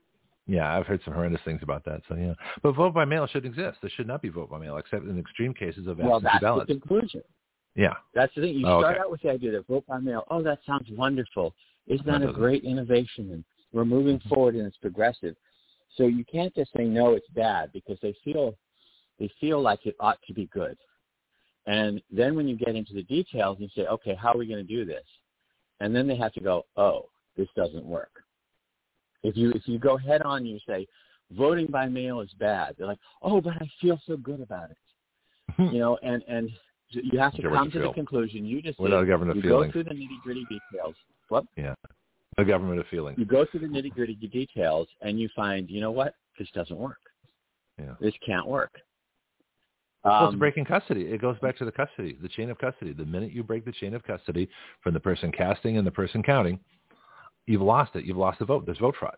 That's why they don't do it with evidence. That's why they have a chain of custody with evidence for the same reason. You know this, you know, but uh, the same, you have right. to have a chain of custody in voting. You know, if you if you break that and chain. And on the internet, they say, can't, can't I? You know, can't I mail in my drug test for my employer? yeah, yeah, exactly. Yeah. You know, you know, if the police pulls you over and say, "Don't worry, I'll I'll I'll mail in a breathalyzer test to you later." oh yeah, yeah, right. Yeah, um, yeah. Oh, let me let me fill out your, your form for you. Yeah, no problem here. Yeah, and here's another thing too about the vote. People, uh, you know, I, I'm fully I fully believe that uh, um, that just because something's a right doesn't mean you have to make Herculean efforts to make sure everybody exercises it. exercises it. I don't see the government giving people guns so they can exercise their Second Amendment rights. You know, I don't see the government handing out computers so that we can exercise our free speech rights. You know, you have to, uh, there are things you have to do to exercise rights, and that goes for voting too. So you don't have to have vote by mail. You know, you may be required to show up at a polling place early voting, uh, or in the case where you absolutely can't do it or can't be here, you know, then you can vote absentee, but there has to be a good reason for it. Same thing on the military basis. The idea of transporting the ballots to the to to uh, stateside, you know, to count the ballots is insane. You count them on the precinct, you count them on the military bases wherever they are in the world, and you uh, send in the results. You don't send in the, you don't do it by voting machine. You do it by phone, you know, something like that. Once they've been tabulated, so there are ways to do these things. But there's no Herculean effort that has time. to be made that you have to visit everybody in a nursing home who does has no clue of what the issues are and say, here, we think you should vote. And uh, no, no. In the same way that you have to buy a gun to exercise your Second Amendment right, you have to show up the polls to exercise your right to vote. I do not understand Herculean efforts to make sure, unless you're a vote fraud person, unless you're taking advantage of people. Because people, we, we don't want people exercising the Second Amendment rights who n- know nothing about guns. We don't want people yelling and screaming absurdities who have no idea, just and calling it free speech. I mean, you can do it. We don't want people libeling and slandering. That's actually a crime. But in the same way, we don't want people voting who have no clue what they're doing to make such Herculean efforts that we get every possible vote in. That's just vote fraud. That's not a good result. That's a, that's a horrible result. And that's one of the big problems. So this magic that everybody has to vote because it's a right is insane, because we don't do that for any other right. There is, if you if you want to exercise, if you want due process, sometimes you have to scream for it, you have to sue for it, you have to get good lawyers for it. It can cost you a fortune to get your due process, even though that's a constitutional right. So why do we go out and do all this stuff for vote for voting unless it's vote fraud? The, uh, voting should be a right like any other right, no more, no less. What do you think of that? Uh, well, I would dis- I would disagree a little bit about your thing on the parties. Um, I think. Okay. You know, for example, there's a lot of, um, you know, people people need to realize it. Now, in Florida, you may have the chance of going direct to the Florida legislature, um, that in other places you'd have a, uh, a hard time dealing with. But but again, these people, even even though they have an R behind their name, they're still cowards, and they, you know, they respond to public pressure. So they don't matter. People should understand that the state Republicans the state don't matter. Party, mm. the, the state party has a platform, and any hmm. county or congressional district, you know, or local party can pass resolutions. That's why when, you know, why did the, why did the, um, the state, the Wyoming state party mm-hmm. kick out Liz Cheney or whatever they did? They rebuked her. I forget what, what the terminology was, because all of the local ones had already done it. So, so you get you get resolutions in, in, in all of the, the county things saying we want this, mm-hmm. and then you get it up to the state level, and the state party is going to you know probably go along with what all of the, the local party units have already decided. It's not courageous so if, if everybody approves it already. Yeah. Mm-hmm. Well, it's not courageous if everybody approves it. No, it isn't Before. courageous at all. But I mean, this is how to get it done. Oh, okay. Is you know if you get if you go to your county, to your Florida county um, Republican exec you know committee, and you should belong. Okay, you know do you, do you care? I mean, I mean, I, I know you realize it's not it's. The thing is, grassroots is different than Kevin McCarthy, I, th- I would say. And, you know, it, it, most most local party units um, are uh, understaffed, and um, and you don't you don't go in there and spouting, you know, you know, like this is back in the Tea Party or Pat Robertson or whatever. You don't go in there spouting, you know, QAnon. Um, you know, it's none of their business. You go in there, you volunteer. You move some chairs afterwards, and before you know it, you know, they love you, and they put you in charge of things because hardly anybody shows up. So um, so you, um, you know, you get these things, you get resolutions voted on, and you, and you get, you know, you get enough people to take over. The thing is, when it comes to the county or city or congressional district Republican Party committee, you take it over. You get our people in there in greater numbers, and you vote the flippin', you know, Rockefeller Republican Garden Party um, jerks out of there. I mean, remember, the Republican Party is, is, is my analysis, has been in a civil war since mm-hmm. nineteen sixty-four or earlier. There mm-hmm. is no Republican Party. There's two or three or four different Republican parties, and they've been at war with each other, you know, for longer than most people have been alive. And um, so, you know, so, so the number one goal is to kick those rhinos out of the hot balloon gondola, you know, once and for all, and never come back. Um, and, of course, that's the political analysis we're not going to have time for, but about DeSantis and blaming Trump and everything like that. It's, you know, but that's a whole nother topic. Mm-hmm. Um, they're trying to, uh, you know, the, the, the rhino establishment swamp creatures are forever trying to find a way to silence the American people and put pe- put things back the way it was when they ran everything and nobody paid any attention. It's got nothing oh, to yeah. do with Trump. Uh, it's got no, nothing to do with DeSantis. Yeah. No, go ahead, finish. Yeah, it's all about it's all about how can you know it's all about we want. You know, we want the part. You know, we stole the we stole the Republican Party, and the American people are are taking it back, and we don't. We have to, you know, stop that at any at all costs. Yep, I'll say something interesting. I get far more opposition from the Republican Party, even my own area here of Milton and Pensacola, Florida, than I do from from the Democrats. Democrats don't care about me, first of all, because you know I'm so different from them. Uh, although they're welcome on the show, I'd love to have them on. I've been trying to get some Democrats on the show, but it's the Republicans that cause me the problems. They're the ones who refuse to to work with the bill. There's one group. I'll mention them here because they're really cool. Gulf Breeze Patriots. Those folks are Gulf Coast Patriots. I think it is Gulf Coast Patriots. Those guys are really great. They're wonderful people. Um, but as far as the other Republican groups go, I don't have any use for them. They're not helping me. They're opposing me. They're they're bad-mouthing me behind my well, back. They, they, they're they're they're, they're they are the enemy. Well, yeah. I mean, but they're, it's they're, but it's openly they're, not, they're openly they're not wayward they're, Republicans. They yeah. are the enemy. They are they yeah. are they are the. Mm-hmm. You know, they are what is wrong with our country. And, well, that's why I say Republicans like don't matter. Unless they prove they matter, they don't matter. I got yeah. to uh, Bianca, I'll get him on the line here in a second. But, but, but again, uh, I, it depends yeah. on what you mean by Republicans. If oh, the Republican the, Party doesn't I mean, matter. The party doesn't matter. If you mean matter, the, the Rockefeller Republicans, yeah. and, and um, Goldwater, of course, was not a classic conservative. Mm-hmm. I'm not saying we should be a Barry Goldwater conservatives, but I mean, when you had... The, the point is, is that the open warfare was so conspicuous so long ago. How could you miss it?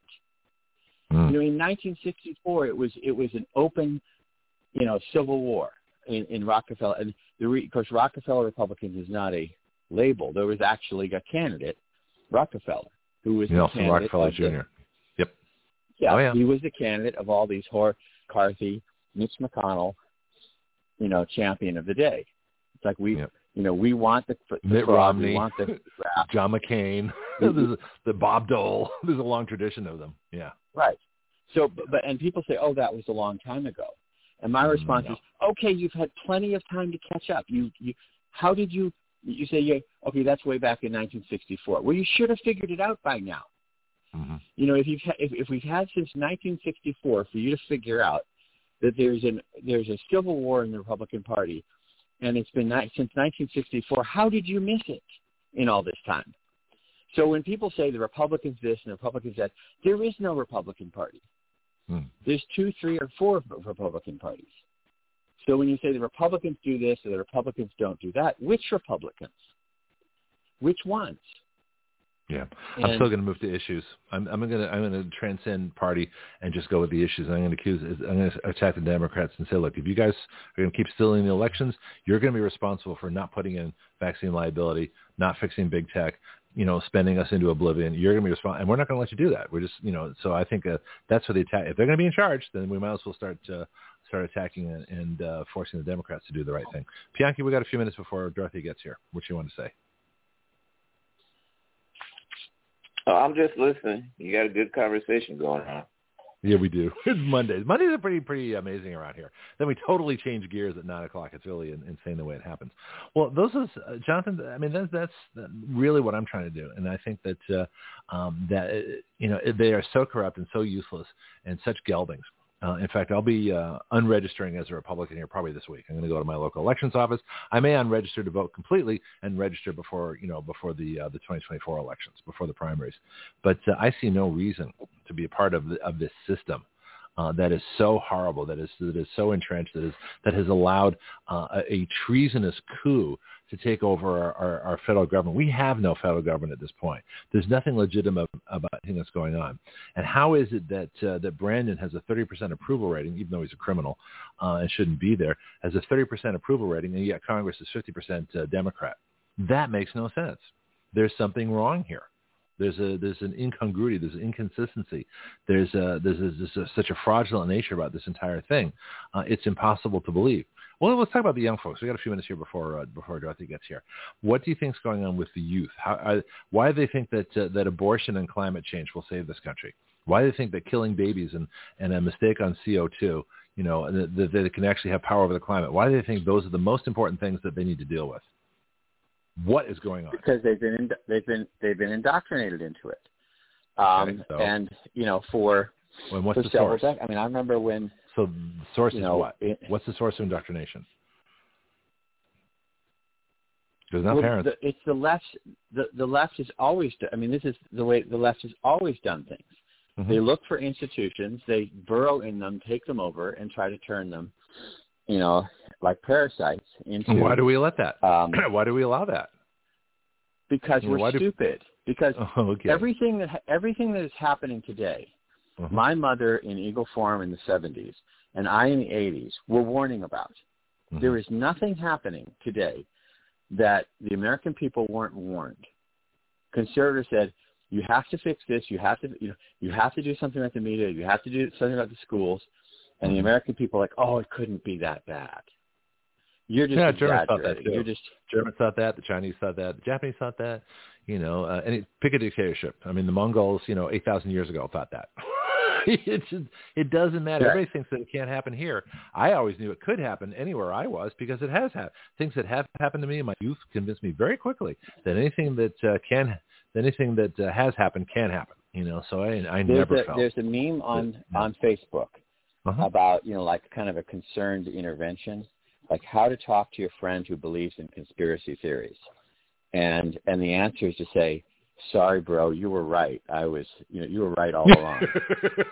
That's how you talk about it. Yeah, uh, yeah, exactly. Well, even that term so, conspiracy theory, they demonize people for thinking. So what they're really saying is, don't think about a theory, even though theories, you know, the same. So, so is evolution a conspiracy theory? Yes. Okay. Um, but but this, but yeah, the thing is, they're prosecuting people for conspiracies all the time. Of course, there are conspiracies. They prosecute people for it. Mm-hmm. Um, a conspiracy theory is, you know, is someone who believes things without evidence, like climate change. Or, well, I thought conspiracy you know, theory was someone who has a theory about an actual conspiracy, like the coup. So in that respect, I am a conspiracy theorist because I theorize well, the, the label that of, based I mean, on these evidence. Words have been, these uh, words have been abused. Yes, they have. I mean, if, if a prosecutor gets up and explains in the opening statement how these defendants engaged in a conspiracy, mm-hmm. you know, that's that's uh, criminal law. That's not, there's nothing wrong with that. The, you, the, the term conspiracy theory doesn't mean what the words literally say. Mm-hmm. Exactly. Um, it means you're an idiot. It's, it's an That's what it means. It means you're a wacko, paranoid idiot that has to be controlled. That's what it means. Now, here's a um, – oh, I was just going to tell you something, too. I forgot about it. Oh, I'll think of it in a second. Well, it, it, means, it, means, it means believing something without evidence. Right. And that's why I suggest that the Florida legislature needs to change the some of the academic requirements. Now, you can't – we can't, as Republicans and conservatives, tell young people or anybody else, you must believe this or you're not allowed hmm. to believe that. Yeah, that won't so it work. Puts us in a difficult situation. So, but I think that we need to, to say that every every graduate, and let's go because of college, you know, high school dropouts. Let's put it at tenth grade, so that in case people don't finish, they have to know what the scientific method is. So they'll look at climate change and say, "This is you know this is bull." You know, if they actually understand the scientific method, and somebody says, you know, you're going to die, and you know, you're going to die because of climate change, they say, "Well, where's your evidence?" And, you know, you can't, or mine you can't is show say me how that it no works. One can be allowed. Explain huh? how climate change works. I just have a, well, go ahead and explain how it works. Explain how climate change works. Well, I'm not a scientist. Well, then you have no basis of discussing this with me, do you? If you don't know how climate change works, you can't say it's going to kill us all. You've got to have at least a basic well, I mean, understanding and, and quickly, of, the thing, of the climate. And quickly, the thing is, A mm-hmm. happened and then B happened. You know, the, the, the um, oh, uh, causal, I think I but mentioned, not, what, there are graphs saying that. Go ahead. What? Let's say coincidence. There's graphs saying that the number yeah. of pirates in the world decreased, and then the Earth warmed. so you know, so therefore, the number of pirates uh-huh. going down is causing global warming. Yeah. Well, anyone with a little bit of science would go, "That's ridiculous. That's not science." Yep. A happened, then B happened is not science. Um, you have to do experiments. Yeah. And they're saying that. You know, the amount of C O two in the atmosphere has risen, which they have no way of measuring. Well, actually, and that's a good thing, though. Then, yeah, huh? we proved it was a good thing. We need what? more C O two. C O two is essential. Well, you know, the, uh, yeah. Go ahead, Jonathan. The, the key thing that Jonathan yeah, said yeah. was uh, the, the different ways these came about. And one right. of the major ways is through education, or should I say a lack of. Educational mm-hmm. systems are totally ridiculous. And it's putting people out there that uh, is just basically walking blobs of flesh. Mm. And they act from, they respond to sunlight, they respond to cold, they respond to loud noises, a boom, a jolt. That's about what you have. Yep. No, that's that's right. That's why I, I think that we have to, we can't, we can't, you know, legislate what people believe. But I think that we can say that in the schools, they have to learn the basics because, I mean, there was a time when if you were sick, they would put leeches on you. Okay, is, is there any scientific proof that putting leeches on you is going to um, cure you of, of whatever? But everybody believed it. So, you know, believing something without evidence is not, you know, is not science. You know, they bloodletting. Um, they used to believe that oily rat, you know, rats and mice were seen in basements and cellars, um, coincident with oily rags and trash. Therefore, mm. they believed in the spontaneous generation theory that oily rag, oily dirty rags spontaneously turn into mice and rats. Kid you not. No, I believe and if it. At the time, if you had said, you know, I don't believe in spontaneous generation, you know, they would have taken you out back and burned you at the stake or something, like they do today. Um, so. Just understanding that the reason why there is science is to exclude superstitions. Now, the, the mistakes we've made in the past are the target, the bullseye, against mm-hmm. which the scientific method is to say, we're not going to do this ever again. You know, they uh, some old haggy lady moved into this village, and then a bunch of people got sick. Well, then clearly she's a witch, so let's burn her. You know, yeah. they, so well, that's mob rule. That's democracy. That's, the, uh, that's democracy. That's like a lynch mob. You know, well, we, we think they might be mm-hmm. guilty. They must be guilty. You know, they were there or they were in the vicinity, so they must have done it. Yeah, same logic. The thing is, we can't. We have to, but the thing is, we're not educating. We have an entire lost generation, And what I would like to, what I'd like to see is somebody get up there. If I had won the billion dollar lottery, that I put up a thing and say, "Dear young people, I'm sorry your parents' generation didn't want to grow up and you were raised by children." Yeah. You know, we have entire lost generations. I was sitting here looking at the airport at these young people, and I was, you know, after the news, I think, my God, what, what, what have we done to these people? You know, that we've been raised, we we have entire generations of children who were raised by children. Yeah. And who were uh, raised by that. The education. What about the, uh, yeah. I have a question for What Jonathan. about the states that? What about the states that had this ri- ridiculous issue on the ballots by removing slavery out of the state constitutions? Well, I didn't know uh, about that. When was this? That's the first I've heard of it. Well, it's it's been going on. It's an issue. It's at least five states that uh, voted yes for it. Uh, Wait a minute. They still have slavery in the Constitution? Well, it's written like the thirteenth well, it's Amendment. Kind of now. Slavery. It's kind of it's kind of outdated well, yeah. at this point. Unless as a con- condition, unless as uh, you know how it's written in the thirteenth Amendment, if uh, if you committed a crime, slavery and voluntary so, servitude. Oh, oh, right. So they're saying that punishment for crime is slavery. I've, yes. I've heard that argument, but but also, you know, uh, there is a problem sometimes when the Supreme Court outlaws, you know, says something is outlawed, but nobody goes back to update the laws or the Constitution. That, you know, I'm not sure I would be a, totally against removing it there, but like one of the things I'm that we should need to educate people is, for example, the three-fifths uh, clause of the Constitution, which is clearly designed to weaken the political strength of any any state that has slaves. Um, you know, it's well, maybe northern written, states did unfortunately, that. But yeah, hmm? let's. Uh, the northern states did that because they didn't want the South having more representation in Congress so by having the slaves be whole right, people. But, but, it's, um, but it's it's mistaught as saying that a per, that a black person is three fifths of a white person. Well, what does that even mean? You know, wh- what what does that mean? The only thing it means is the mathematics of how many members of Congress you get. But right. but, but but they're taught that that you know that a A black person is three fifths of a white person. Like, how how how can you be? You know, give me an example of how that operates. I, that makes no sense. yeah. Well, no. This I mean, what, in what sense? I would, I would get rid of all the government schools. That's the, the first thing we do. I mean, get rid of the government schools. Republicans start entertaining and, and getting and taking over media. I mean, uh, Elon Musk should have bought you know Fox uh, and a bunch of things. We got Dorothy on the line. I want to. We got to switch uh, gears here a little bit here. I just want to ask one more question, which is probably huge, but we might want to take this up next week. Um, Title eighteen, Section two forty-one, Conspiracy Against Rights, provides federal jail time and huge fines for anybody that oppresses the exercise or enjoyment of a constitutional right. Now, I think I want to take this up next time. Mm-hmm. How come that is never enforced? That is that is one of the most because, powerful laws in, of, in the federal government, and yet it's never touched. Because the because it can't. It, there's no civil. Because there's a difference between something that only the government can do and something that a private plaintiff can do.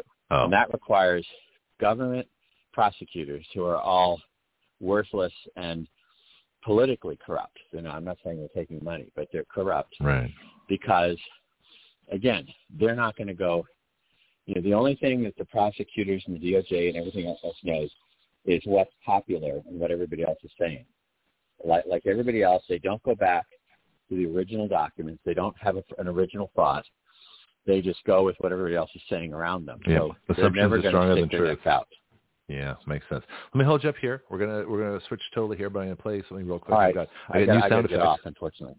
Okay. Well, that's all right. Well, thank okay. you, Jonathan. Appreciate Thanks. it. It's been fun. Let's play this and get uh, get with uh, Dorothy.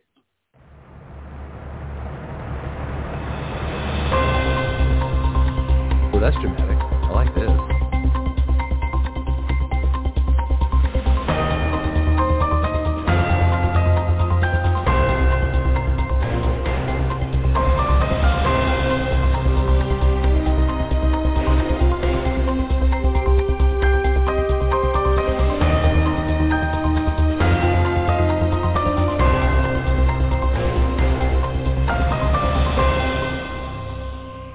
Well, that sounds like I should be announcing that we've landed on Mars or something. It's pretty dramatic.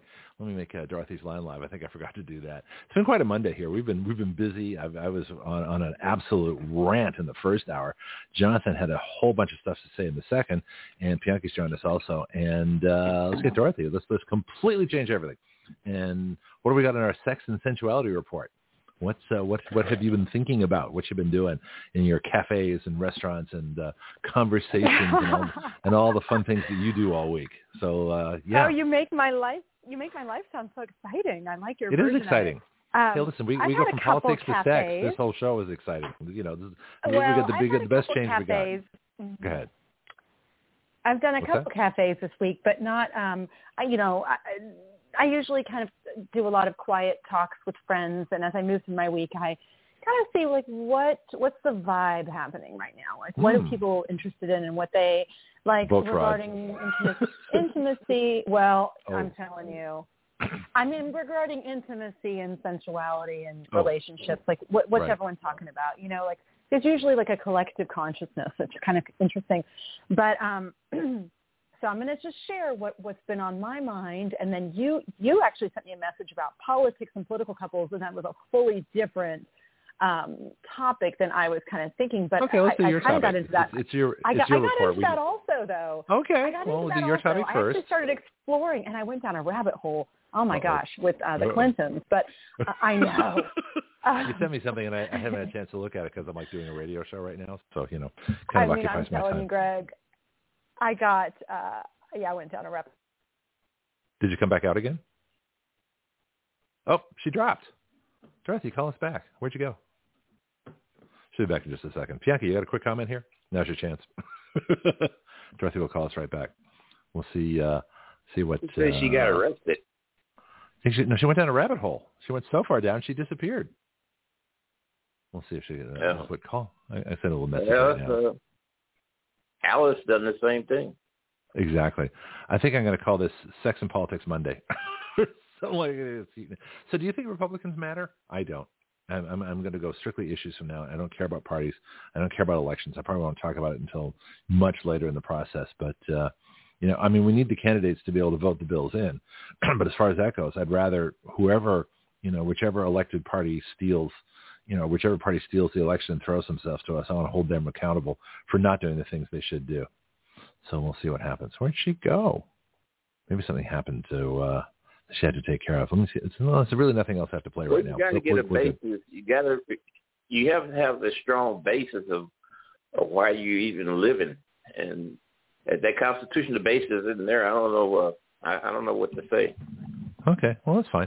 We got Dorothy back. Um, so, so you went so far what down that rabbit hole, Dorothy. Me? I don't know. You went so far down the rabbit hole, you disappeared. I guess I did. Suddenly, it just the call just vanished. So I don't know. I don't know either. It disappeared on my. It well, was I mean, if, if the feds are going to cut anybody, to. you know, if the feds are cutting anybody, they, they shouldn't cut you. They should cut me.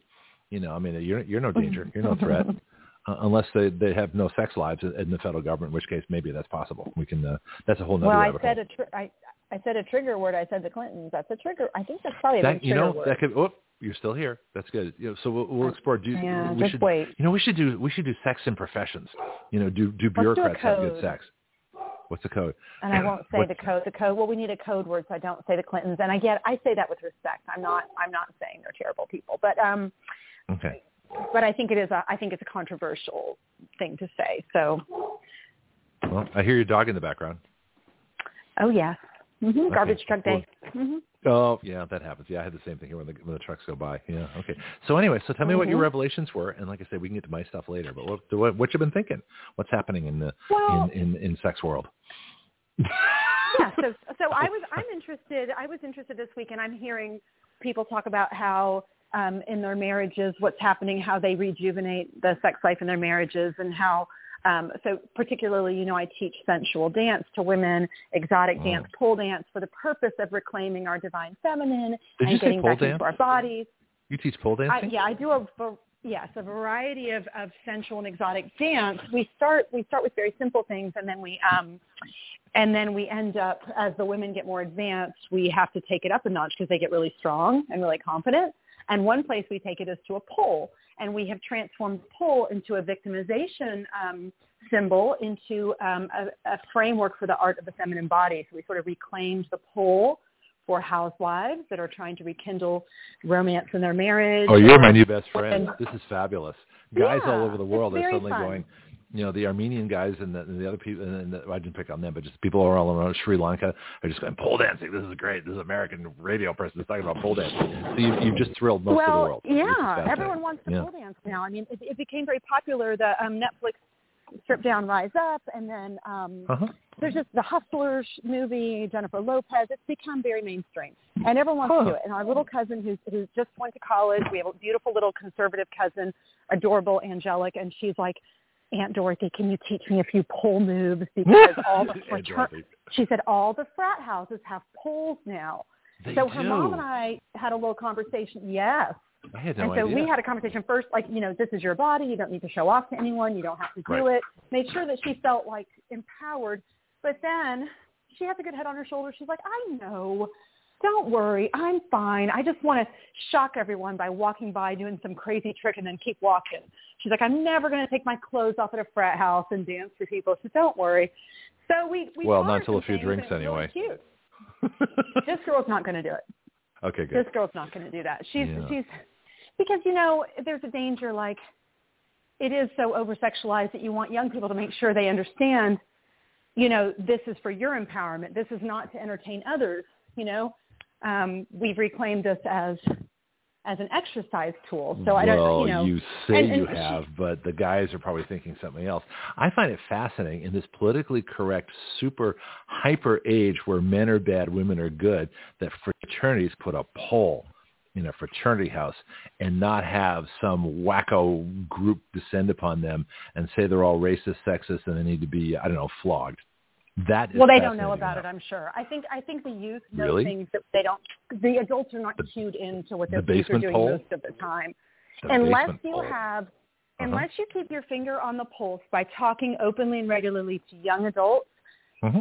adults have no clue what the trends with kids are at all. Interesting. I mean... Yeah, they're so far, you know, they do their own thing.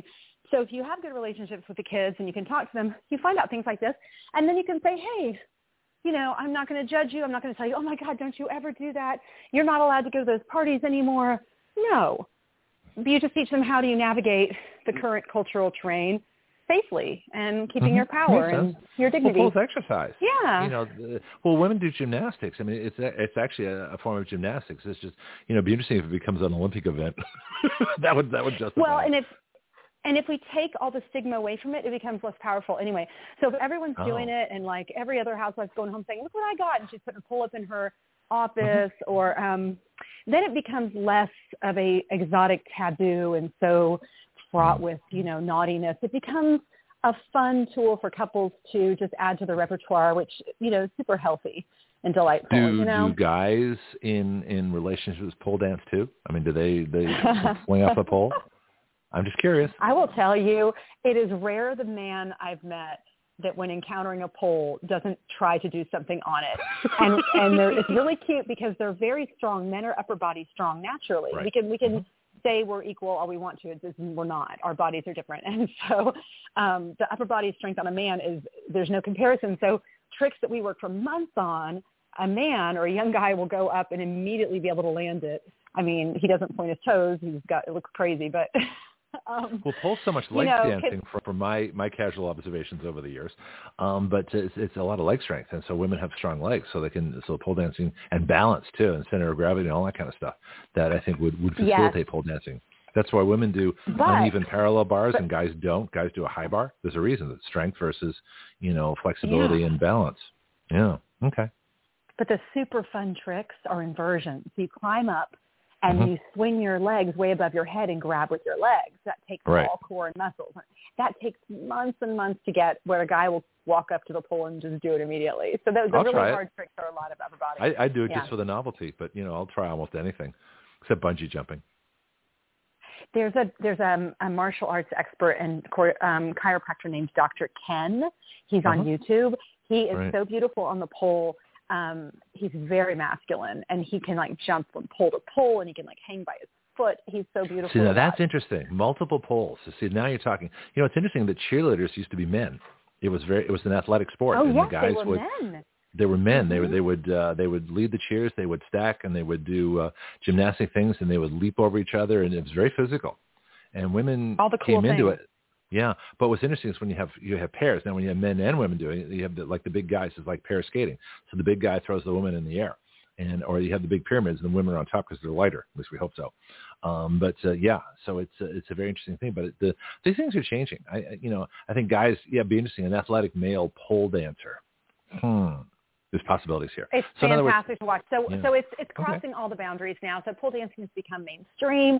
Um, I love that that because it used to be I couldn't help. I would say, well, I teach um, I teach body awareness, embodied intuitive dance, sensual dance, and I could never say. I feel like I couldn't really say pole to to regular people because they just immediately go go somewhere in their head. But yeah, now I can say. Mm-hmm. And, yeah, now I can say, and we introduced the pole for for, for strength because it's so much fun, uh, and they do it for their husbands, and people understand how a, that.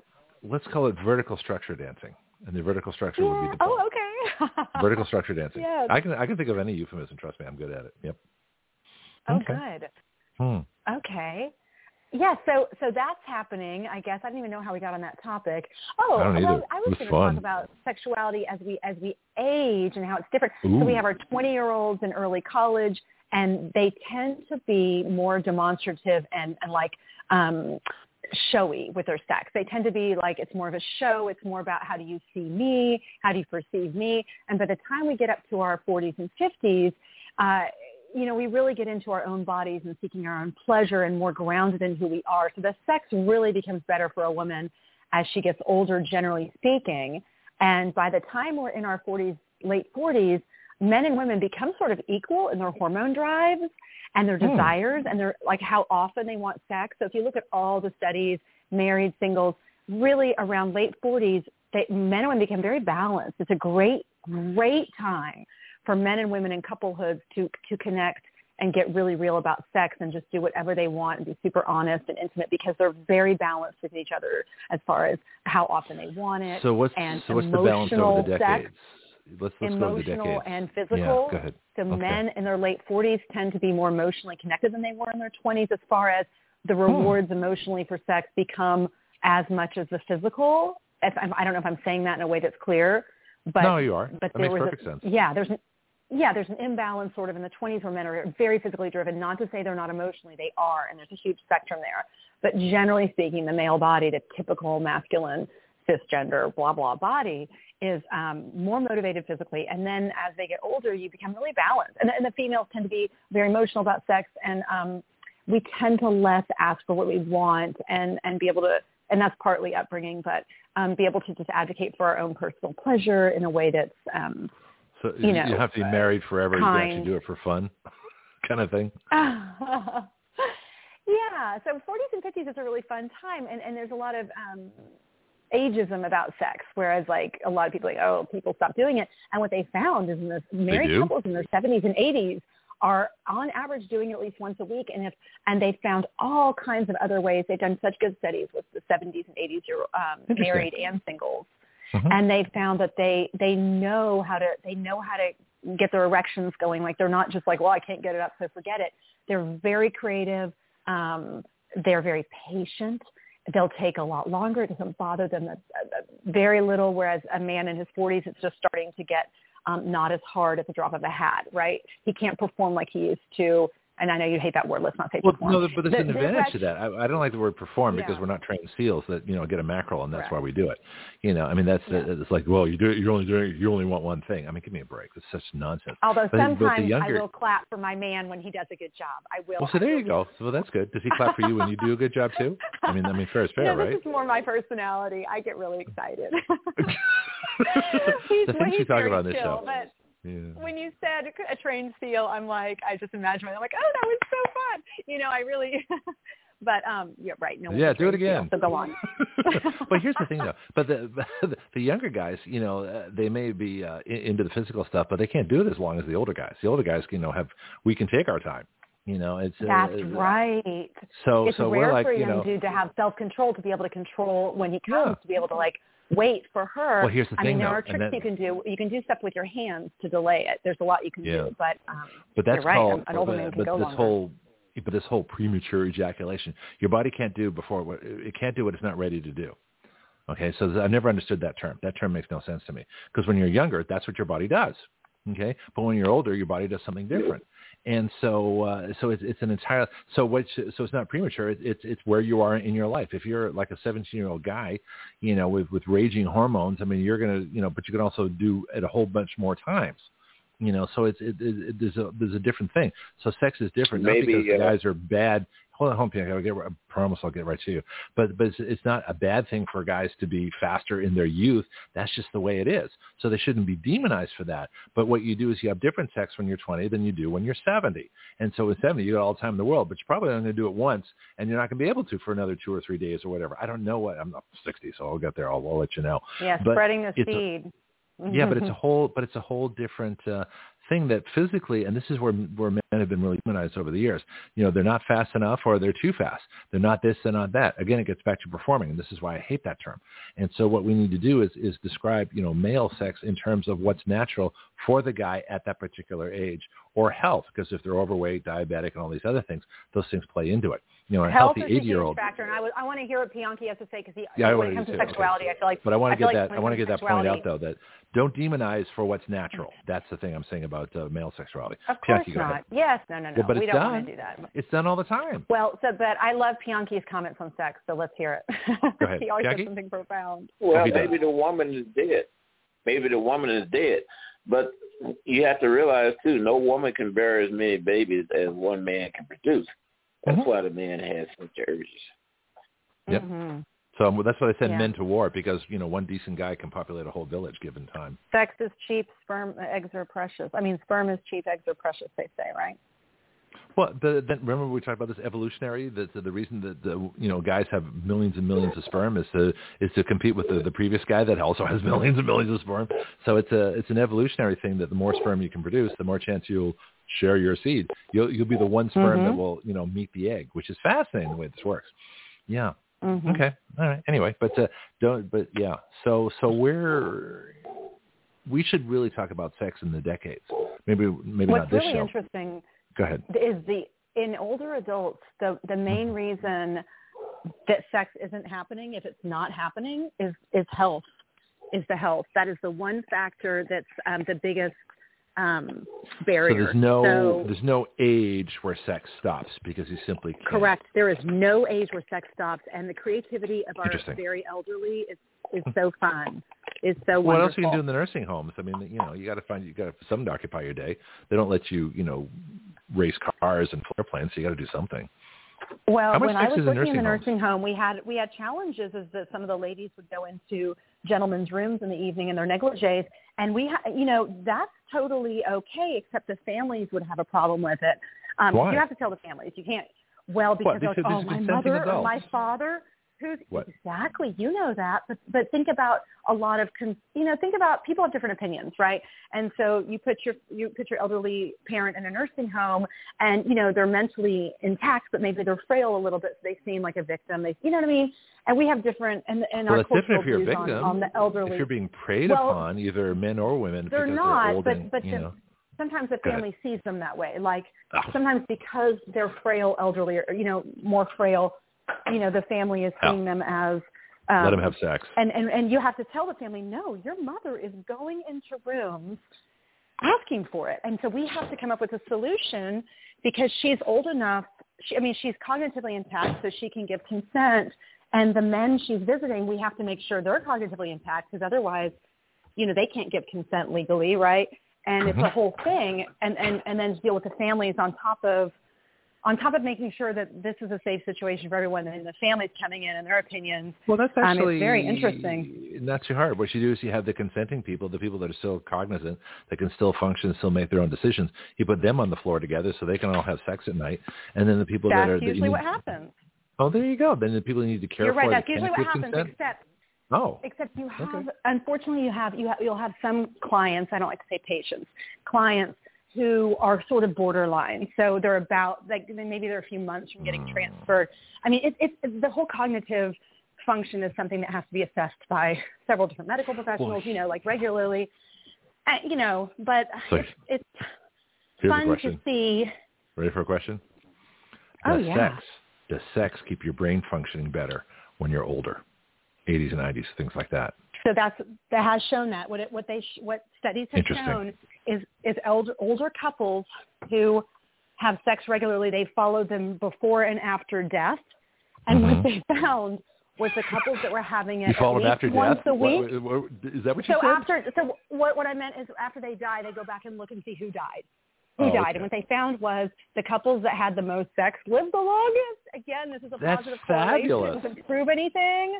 It doesn't prove no, it anything, does. but it does. I think it does too. Let's just say it does. Revelation. Let's have a revelation. Revelation time. I want you old folks to go out and have all the sex you can. Stay alive, stay healthy, keep mm-hmm. your brain active, keep your body active, have lots of sex, and this is for you. Lots of sex, any kind of sex.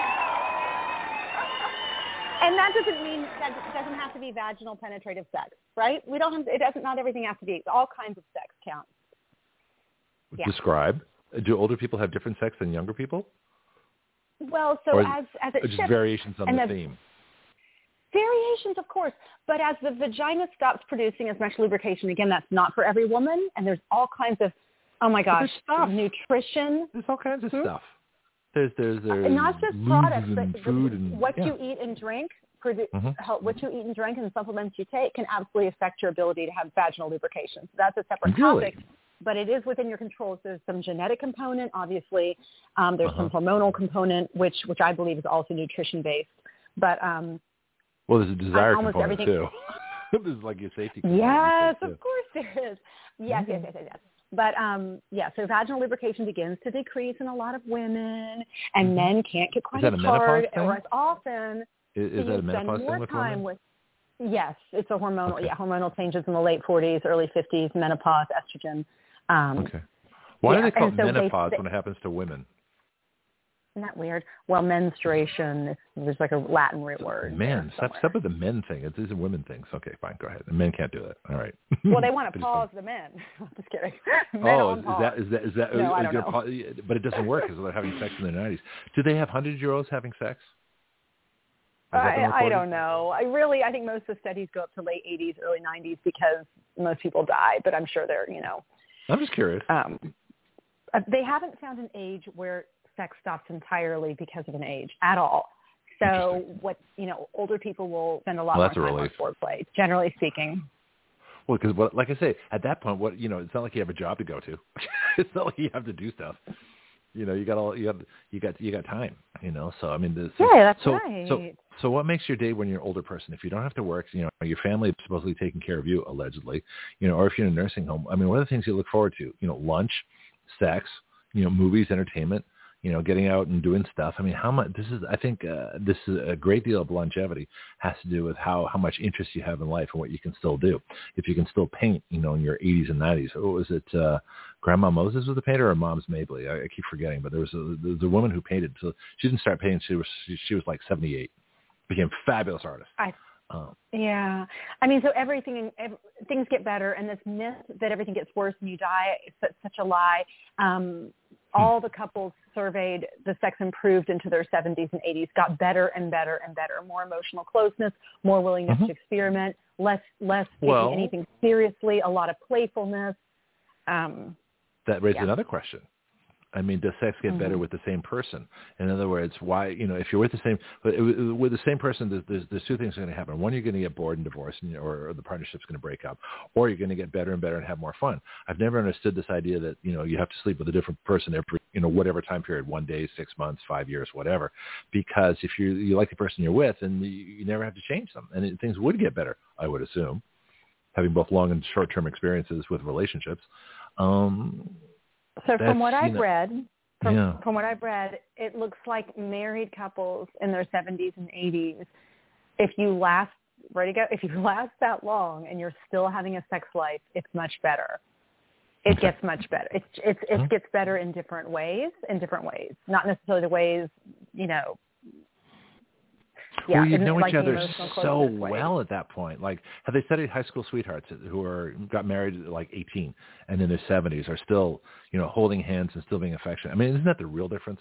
That there are couples that mm. become that they become, you know, I, I call them, you know, front starers. The, the, the couple who's driving in the car don't say a word to each other wherever they're going. They just stare forward. You know, their own they're, they're lost their own thoughts. They're so, they're and so the depressed. They're so isolated. Eat at the restaurant. Yeah, there's no sex happening there. They're just going through the motions. However, there are other couples that have been together fifty, sixty, I don't know, however many years. You know, they're still holding hands. They still look at each other. They still flirt. You know, they still get excited to see each other. You know, it is such a difference. You know, and I'm sure those are folks that are still having the sex life. They've got to live longer. They've got to be happier. There's got to be uh, – this all has to be connected, the spiritual, physical, sexual. It's all got to be the same kind of thing, I would think. Yes, and it's all and it's decision, it's intention and decision. So I think a long hmm. time ago, you and I talked about relationship contract. Um, mm-hmm.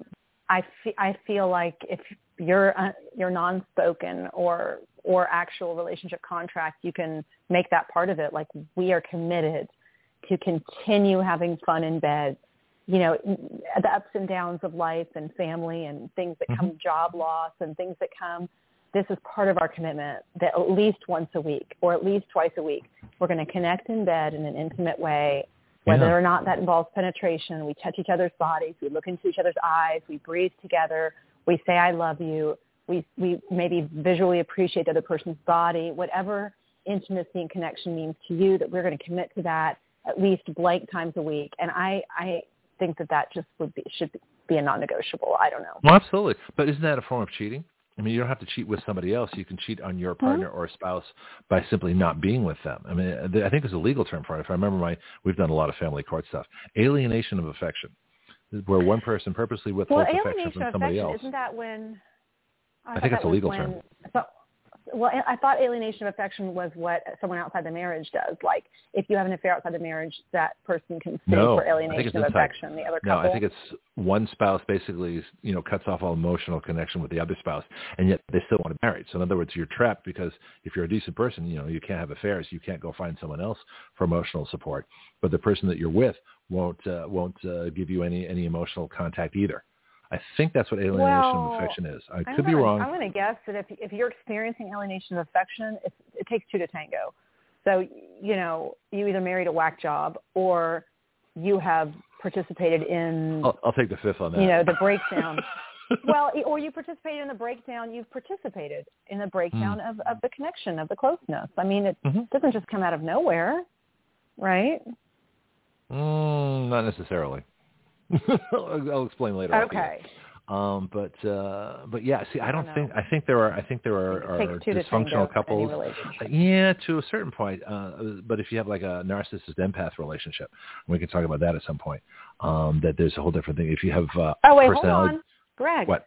Yes. I just looked it up. Alienation of affection is a, is is a lawsuit filed by a married person. Mm-hmm. alleging that a third party's actions destroyed the love and affection in their marriage. Oh, okay. So, so that is different. Someone outside the marriage. Okay. Yeah. I thought mm-hmm. it was withholding uh, affection within a marriage by one or by one person, you know, towards the that other. That might be called emotional neglect. I don't think that's a legal thing, though.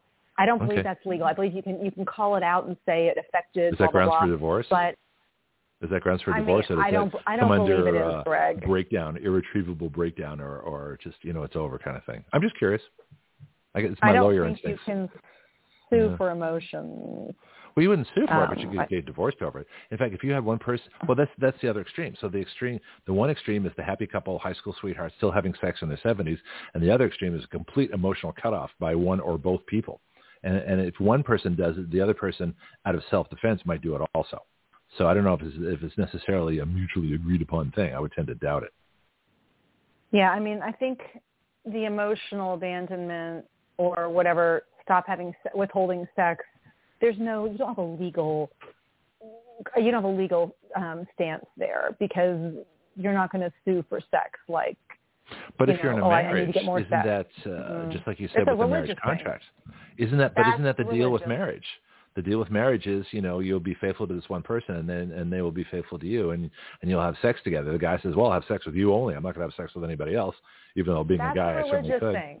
Oh. So if you go to church and you get married in the church, Right. Um, your church might scold you or spank you or say you should have had more sex. That's his husbandly right to have sex with his wife. But that's a really old school, antiquated religious thing. No, I'm not talking I about mean, as a right. We know now, I'm, not, I'm not talking about as a right. I'm talking about the fact that if you're married and you want to stay in a faithful, wonderful, loving, connected marriage, and one person, you know, is, is one is cutting off the other. And I'm not assuming, you know, women and guys, but I think it, it can work both ways. I'm saying, but as one person in a marriage can cuts off the other person from any kind of affection. All right. And now your, your net, your instinct would be to find that somewhere else.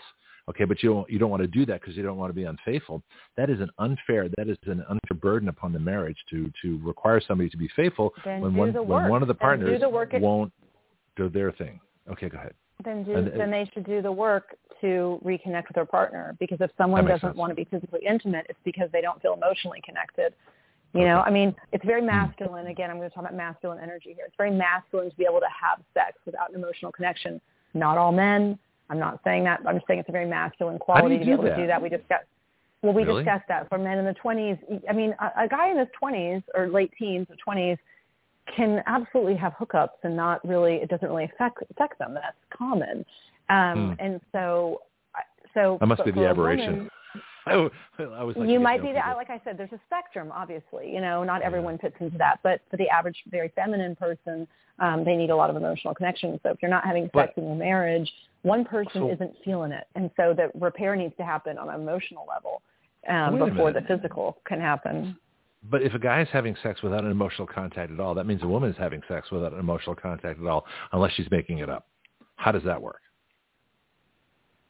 Um, say it again. I'm what, sorry. Well, what women are having sex with guys that have absolutely no emotional content, no connection, no nothing. There's no humor. There's no jokes. They're not relating. They didn't have fun. They didn't dance on the dance floor. They didn't have several drinks together. They didn't decide, hey, we're having so much fun. Let's just keep going. We're in our twenties. You know, that that is a connection. You know, it may not be the greatest, longest term connection, but it's still a connection. How does a woman have sex with a guy that where the guy has absolutely no emotional connection at all? It's just a, it's like a, a body on autopilot. Oh, just going through the motions here. You know, because it's fun and it's like, I mean, I think that, that doesn't make sense. Women just, well, they deceive themselves. People have sex for all kinds of reasons. If you're having sex for validation and to get attention, and maybe you're attracted to someone and they're not attracted to you and you think you can, I mean, again, this huh. all comes down to good sex ed. We need better sex ed. Okay, no, I agree with you, but I'm, I'm just curious as to how, like I say, I gotta, I gotta ask you because, you know, like I said, girl talk, guy talk, we both have assumptions about each other. Um, that, mm. uh, that, that this is what we need. This is, I think, one of the most valuable things you and I can do on this show is to get our girl and guy assumptions out there and, and find out, mm-hmm. you know, w- what the other person's thinking. Because I think a lot of times, mm-hmm. you know, I'm finding things that you think that about guys that I don't think is true. And it, may, it well, might just be true for me, and it might be true for most guys. I don't know, but this is why I don't know how men can have no contact. Your, yeah, well, that, that, you can have, have your experience, and that's your experience. But right. if you look at the typical male and the mm-hmm. typical female throughout throughout the years, a man in his twenties, early thirties, most will say, most if you if you look at it, will say they can have a sexual encounter without any plans for the they future with this person, without. They can, but do they have want an enjoyable? To? Have an enjoyable. They, they can, exactly. They, well, they, they they would like to release sperm and have an ejaculation. They would like to have sex, and they can have um, an intimate encounter with someone without having a future with them, or even too much of an emotional connection. I mean, even somebody they, they kind of want them to leave right after. They want to have sex and they want them to leave. They don't really like them that much. So that that's and women, very common. Women can't do that. So the women who do leave and now, do have sex again, there's a at the end of a some women can. One night. Okay. Right. Some women can. Some women do. Generally speaking, the feminine doesn't work that way. It doesn't feel very fulfilled and feels a little crappy after that kind of thing. So but we, we push what, women to do that culturally, but it's not really their their bag, yeah. you know. And who's to say the guys don't feel bad about it either? I mean, I don't think I think uh, I think there's a lot of you know remorse the next day. It's like, oh geez, I, you know, it's like that seven course meal. You should have stopped at the third one. It's the same kind of thing. Yeah. You know, you should should stop at the dance floor and making making out in the back room, and then said, okay, oh, this is great. Yeah, let's let's meet next week. Mm-hmm. Pick up where we left off. Yeah, there's a there's a I lot of. I think that there's a uh, physical, primitive physical need for men, uh, especially young men, to spread their seed. I mean, that sounds so old-fashioned, but there's something very mm-hmm. primi- primitive, which is why they're more able to do that and not feel re- remorse or regret. And again, it's not all. We have a spectrum, but it's very much more common with young men. Mm-hmm. And um, there's yeah, nothing that's, wrong that's, with that. We just need to educate everyone, you know? Yeah, I mean, I think yeah, guys have thing. a natural primitive instinct to have sex. I understand that. I was a young guy. Uh, but on the other mm-hmm. hand, we still have a conscience. We still have a brain. We still have a mind. We still have a, oh, geez, I don't want, you know, a pregnancy at, you know, seventeen. Or I don't want uh, the complications. Or this is messing up my life. Or I don't want a relationship because I'm trying to get through high school physics. You know, so there's a lot of reasons not to to – have the more extensive thing besides, you know, that uh, you can't override that. You have to be able to override that primitive brain. Otherwise, we'd all be murdering each other out there and stealing your food. Mm-hmm. You know, if, if we lived on the primitive level, we'd be, you know, we'd be very primitive, and that we've gotten past that. So why you, wouldn't you get past that with sex also? You'd have to, at some point, and probably that's the difference between, you know, the, the completely unemotional slugs out there, the Neanderthals that are meeting other Neanderthals to have sex with. Um, because they don't care, you know, but I think most people do, even especially I think a lot of guys do, but they won't admit it. The guys like to be thought of as being able to have unemotional sex. But the truth is, the real truth, when you really get down to ask them, nah, I think that's a myth. I think that's uh, I think it's like guys that brag about fifteen partners when they're still virgins. You know, it's the same kind of thing. It's a, there's an ego component that I think might be stronger than the actual physical action of or what has taken mm. place. Just a thought. Mm-hmm. I don't know. Yeah, I, I don't. That's an interesting thought. Yeah, yeah. I'll say that I'm here to give you guy talk. This is this is my job. Because you deal with women all the time, so I got I got balance. And here's something interesting too. How come all the, the, the at least the modern days, the sex therapists, the sex educators are always women? In fact, the the people speaking on behalf of men's rights for the most part are women too. Women are listening. I don't know that they're all women. I, I don't know what the breakdown is, but I know my my teacher, my postmaster's certificate was a man, and we had about equal men and women in our program. Um, and, you know, in the Charlotte area, some of our, uh, two of our best known sex coaches are men. So I haven't hmm. seen that myself, but again, I haven't okay, that's interesting. Statistics on it. Yeah. Mm-hmm. Maybe I'm thinking like Doctor Ruth and, and some of the other sex doctors on T V, they're always women. Mm-hmm. Maybe they just don't hire guys to do it. May, I think that was the older, maybe that was in the past, perhaps. Okay. Um, when I was in Costa Rica, I met a man who um, does tantric sex healing.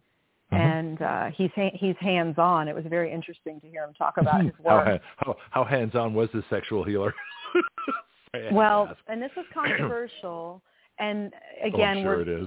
The, but the area of study is still developing standards and certifications to make sure that people don't abuse this. But um, you know, he was working with a woman who had never had an orgasm, and she was in her thirties, and he would spend four to six hours with her a day.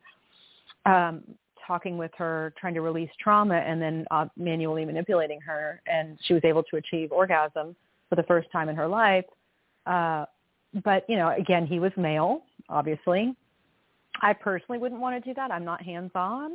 Everything I do is talking and um, guiding. But, you know, there's there's, there's so is space that part for that. Of sex and, counseling and now? I mean, I've heard of sexual surrogates. Look, I guess those are ones that, that help, you know, people have sex. Right. You come in, yeah, an, an an unbiased, safe place to help someone develop, like, healthy sexuality. If then huh. they have a block with, with having sex. They have some sort of psychological block. Yeah. What would cause that other than experience, like a horrible experience? Do, do, is it something that ever comes about naturally? Are people born with a block, or is that something that's usually a, a traumatic, you know, like an assault or a rape situation or things like that, or incestuous situation? It's what usually, an, we're talking about like a psychological almost always, like a vaginismus, of tighten, the involuntary tightening of the vagina to not let anything penetrate so tight that, you know, she can't have sex, lack mm-hmm. of lubrication. There's so many psychological psychological things that can happen. For men, uh, I had a married couple, and the man had an idea that women, a wife should be uh, chaste, and that came from his upbringing. And his he's the the, the the once a woman's married, she should be very chaste, like a holy, respected queen virgin in the Wait, home. How did, the mother how do you think he children. got born? Think he was born immaculately or something, or what? So for whatever reason, again, it's, I'm sure it's parenting and cultural, huh. um, he got the idea of that. So once he married his wife, he could not have sex with her. He couldn't get erection with her. So they went to counseling and for quite a long time, and they were able to get past that. But um, so it's not just women, wow. you know, men too. No, I see. I never assume that anything is just women or just men uh, on any of these topics we talk well, about. Well, usually it's women, though, that come for the sexual because they were sexually abused or traumatized, and they can't. Okay. So the vagina can't lie, right? I mean, I guess the erection can't mm-hmm. either, but like, you know, well, no, if a, a guy doesn't want to have sex, he's not, not going responding. to. You know, a guy might say, "Well, I was too drunk" or something like that, but he might say, "You know, I really didn't want to be with that person, but I couldn't say I didn't want mm-hmm. to be with that person because I'm a guy. I'm supposed to be with every woman, you know, that comes along." And so there's, a, I think, there's a pressure on guys to be with every woman, even when they don't want to. So the way the body tells mm-hmm. the guy, this is the wrong person to be with for whatever reason, emotional, spiritual, sexual, you know, pressured, whatever, the, your body yeah. just goes, nope, you ain't doing it, dude. You know, and so, uh, you know, guys don't talk about these things, but I, I think they really happen. They really do. But yeah, so guys, same thing. You know, if guys want, if his, if his conscious, his subconscious says, you're not doing this with this person, there's something wrong here, whatever that ancient primitive vibe is. You know, that, I think that happens. I think it happens a lot too. Guys won't say so. You know, trying to get things out the guys won't say. But uh, yeah, I think that's every bit as possible. As women that don't have sex for, you know, you know, when when the parts close up or don't work, there's a reason, and it might not just be physical. It might be very emotional. Mm-hmm. It might be a decision that they can't talk about. Especially the guys in the fraternities. Right. You know, did you have sex with that woman you took in your room last night? Well, yeah, I did. We had great sex. Didn't have sex at all, right? They can't say that. So, you know, the guys are the guys are right there. So now he's got to lie about it. So now he feels doubly bad because he has to lie about it. And the fact his body told him, this is the wrong thing to do. Why aren't you listening to me? So then it makes you listen by not having sex. Body has amazing so control gener- over people. Mm-hmm. Mm-hmm. Well, so usually a younger man, even if he was traumatized, I mean, it depends on the level of trauma, can still get erections when he wants to. It d- mm-hmm. tends to start creeping up more as they get a little bit older, and that yeah. that huge surge of testosterone starts. Then, then you know, you might see more of lack of ability to get an erection or lack of ability to achieve orgasm. Um, hmm. but, so yeah, but with women, you can early on this lack of um, turn on and the super tight vagina and the um, just petrified fear and dissociating during sex and that kind of thing, you know. It's not even so, present, not even there in their body. So the sex surrogates, there's a place for sex surrogates and a valid role in, our, in, in therapy. You know, I think mm-hmm. probably less so, less so than other forms, but, you know. Well, the abuse potential is so high with something like that. Right. So the regulatory needs to be super tight. And I feel like we're a little behind on that, almost like science technology, like these eager mm-hmm. scientists developing this crazy stuff, and there's not regulatory Yeah. enough work done for Goes safety to, and, and so you know yeah. you know you didn't ask if you should, you just asked if you could. It's the old Jurassic Park Jeff Goldblum line. Yeah. So here's a question for you That's guys. Right. I'm, I'm always mm-hmm. you know, I'm always curious about yeah thank you about this too.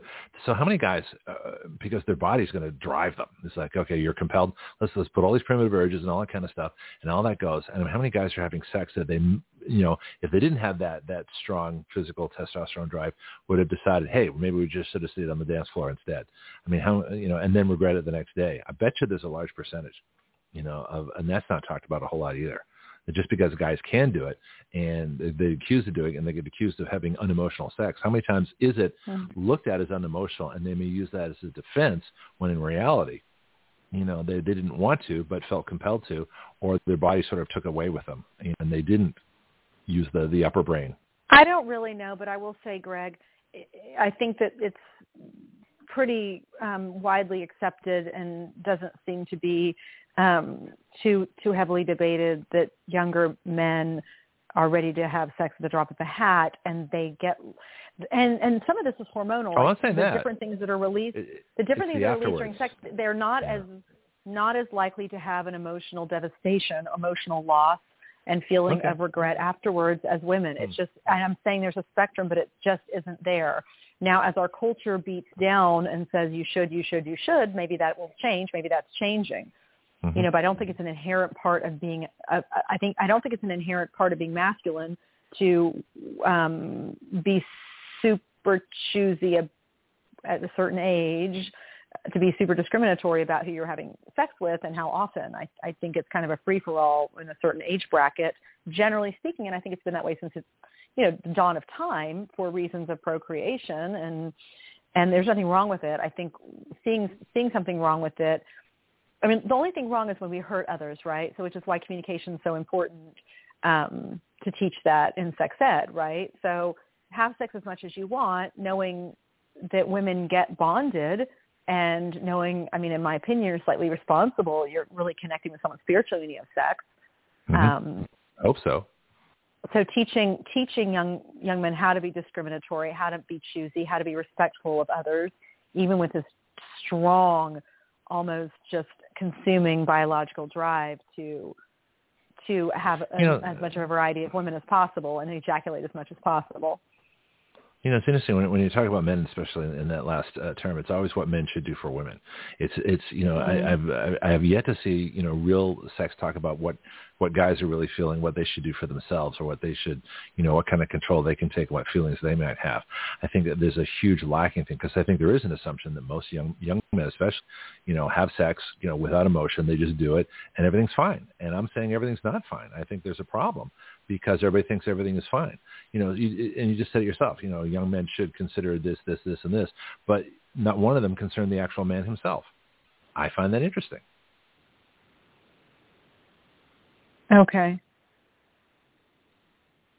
Hmm. I have stumped the teacher.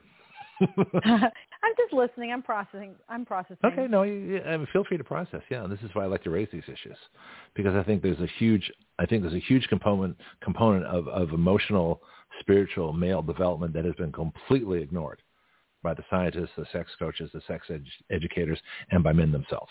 I think there's, there's something missing here, so I, I feel duty bound to uh, speak about it. Okay. Yes. You will. You stand up for men. You do a quite good job of it. Well, thank you. Uh, since I'm the only guy here right now, I'm kind of it's sort of. I don't well, really have much choice. I don't, do I don't feel it's a bad thing. I don't. I think that if we view this urge for, for young mm-hmm. men to have sex as much as they can, and mm-hmm. I, I, I, if we view this as a bad thing somehow, then then that changes. I don't view it as a bad thing. I wonder. Yeah, but it's a, it's a natural thing. So if it's a natural thing, then how do we respond to it if it's a natural? In other words, if, if guys are predisposed to have all kinds of sex, all kinds of times, you know, maybe three or four women a day if possible. That's an interesting thought. Um, we need we need to deal with that just as we deal with the thirty-year-old couples, the you know men and women, the forty-year-old men and women, the fifty, sixty, seventy, eighty, and ninety. You know, I think it's fascinating the way these decades go. I do too. We need excellent birth control and um, good mm-hmm. education and you know, there was a time in human history and many cultures where the young men would be, you know, mentored by the older woman, the woman past menopause or in menopause. And that seems oh. to actually, as How's weird that work? as that is, that's, well, that, that that she would be his sex teacher. She would be the teacher and the guide sexually as sex they come into their own. Think about, yes, think about how, hmm. again, you know, just just objectively and like all the ideas are interesting, right, without judging it, but Like mm-hmm. that actually seems like a good fit. So we know that the woman in her, I mean, not every, obviously there's always a spectrum, but typical women in their fifties, early fifties, late forties, the sex drive increases, their testosterone and estrogen is now balancing. They're becoming sort of androgynous hormonally, right? And mm-hmm. um, sex drive increases, desire for sex, um, inhibition decreases.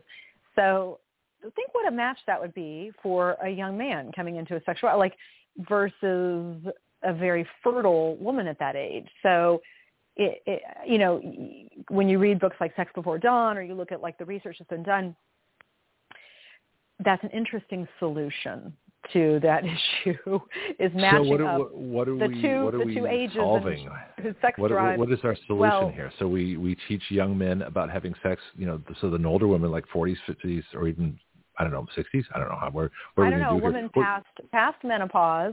So who can no longer about? have babies. So what's that well, about? Well, a woman forty-five, who can no longer have babies. fifty-five? So that we don't have the risk of, of these unwanted children. We don't have the risk of right. unwanted children. Makes but we sense. have a sex drive that's well matched, and um, we're not traumatizing huh. young women left and right by this, um, you know, because th- their sex drives aren't usually matched at that age, well, right? And then they're very fertile. Mm-hmm. You know, because I remember back in, in, in, I guess, older times, like guys would, uh, fathers would take their sons to, to prostitutes. Well, you better start now, son. You know, that kind of crazy crap. You know, I heard that kind of stuff goes on. This makes a lot more sense. You know, that there's an older woman. Now, is this, we're talking ancient cultures, different cultures, different nationalities. What are we talking about? Who's actually doing this? It's kind of an intriguing thought. Uh, well, if we look at history, it's going way, going back when we were sort of more in villages and tribes and mm-hmm. like this, that was not uncommon. And then now who's doing it? I don't, I have to research that. I've read about this, but it's been years. Uh, no, it's fascinating. Well, it I'll, I'll tell you why yeah. I'm, I'm curious. Because in my twenties, and I'll be honest, uh, the women I, I was attracted to were in their thirties, and we got along mm-hmm. fabulously well. Uh, I'm not mm-hmm. sure why exactly, but women in, in their twenties, when I was in my twenties, we just didn't connect up as well for some reason, you know. And so women, women in their thirties just seemed nicer. You know, they had mellowed a bit. They didn't want to date my bank account or my car. You know, they wanted, they're more interested in me as a person, and I was interested in them. And maybe it's just, the, like I said, I keep thinking I was from another planet. You know, I'm not the typical anything.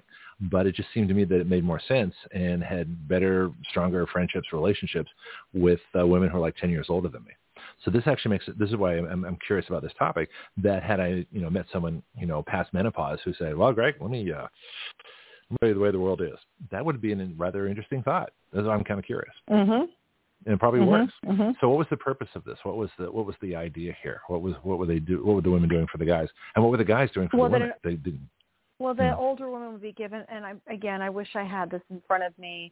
Well, then um, next week, I tend, okay. to, I tend to not remember dates, times, and um, but what I do is I put it into my long-term memory if it's valid. Like if it's it's a well-vetted, valid source, I tend to file it. So that I can repeat yeah. it back, then I don't remember the culture we'll do exactly. A cougar but, show. Um, we'll do a cougar show next week. A, it was not uncommon, and it still goes on.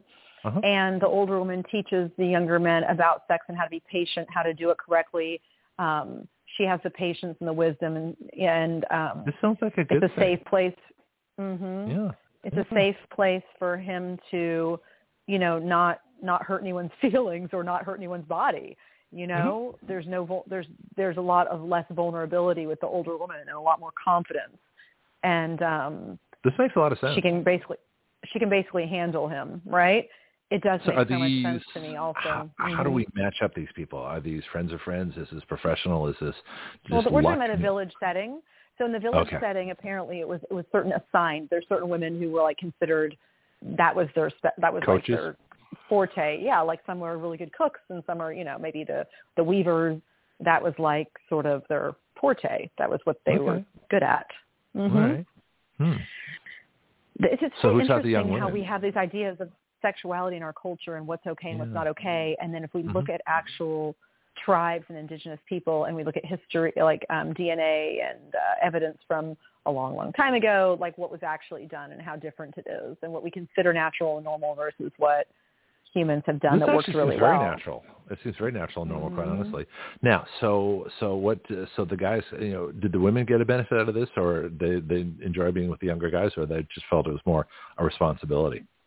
Oh, I'm sure. I mean, wh- why, you know, I don't think I think like if you are a weaver or if you are a cook, you're doing what you love. I mean, you're, mm-hmm. you're usually we are good at what we what we enjoy, right? And so. Mm-hmm. Or um, we enjoy what we're good as at. As a nurse. that, that, that, that well, kind of works well. Yeah, too, and, I, and, I, yeah. and I don't think it's as much a predatory thing like I want to get an orgasm for the women as it was a, this is something I'm really good at. I'm a caregiver, honestly, and, and this is a need. It's a physical need mm-hmm. that a member of my tribe has, okay. and I am the best person to handle this need and guide it in a mature way. So it's a good, so, it, it goes, it comes out in a good way versus coming out in a damaging way. Nobody so wants why don't we do this today? Youth going, this sounds, going, screwing the. Yeah. Who wants a bunch of reckless youth in the village going around screwing all the young girls all the time? They need an outlet, mm-hmm. and they need, you know, everyone needs to feel safe. So it just makes sense to me. Yeah, I think I should do this today. I, I think a lot of guys would benefit. I thought, you know, you now, like what would this? You do for? I, I think it's a fabulous idea. Mm. Yeah, yeah. It makes a lot yeah. of sense, too, because it beats all the misinformation out there. It beats all, all the mm. guys having to, to feel horrible. It beats all the embarrassing situations that young folks have because neither one of them knows what they're doing yet. You mm. know, it, it, yeah. people come into sex with misconceptions. You know, the guys and then think what they should do. And then imagine you now have a young guy who can – and then you have mm-hmm. a young guy who now goes to get married and he can pleasure his wife. So he has a young mm-hmm. wife.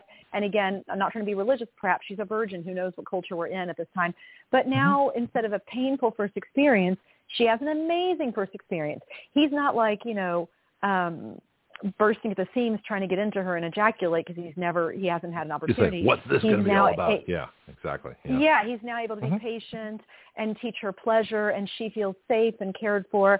It just mm-hmm. seems really lovely. And and then somebody might say, well, wow, these women, what perverts, they should stick to their own age group. And I'll be honest, I'm not so no, not I'm not all. so sure an older woman is getting much out of it. I mean, it might be fun a little bit, but I would think it's more of a like a, a caregiving type thing.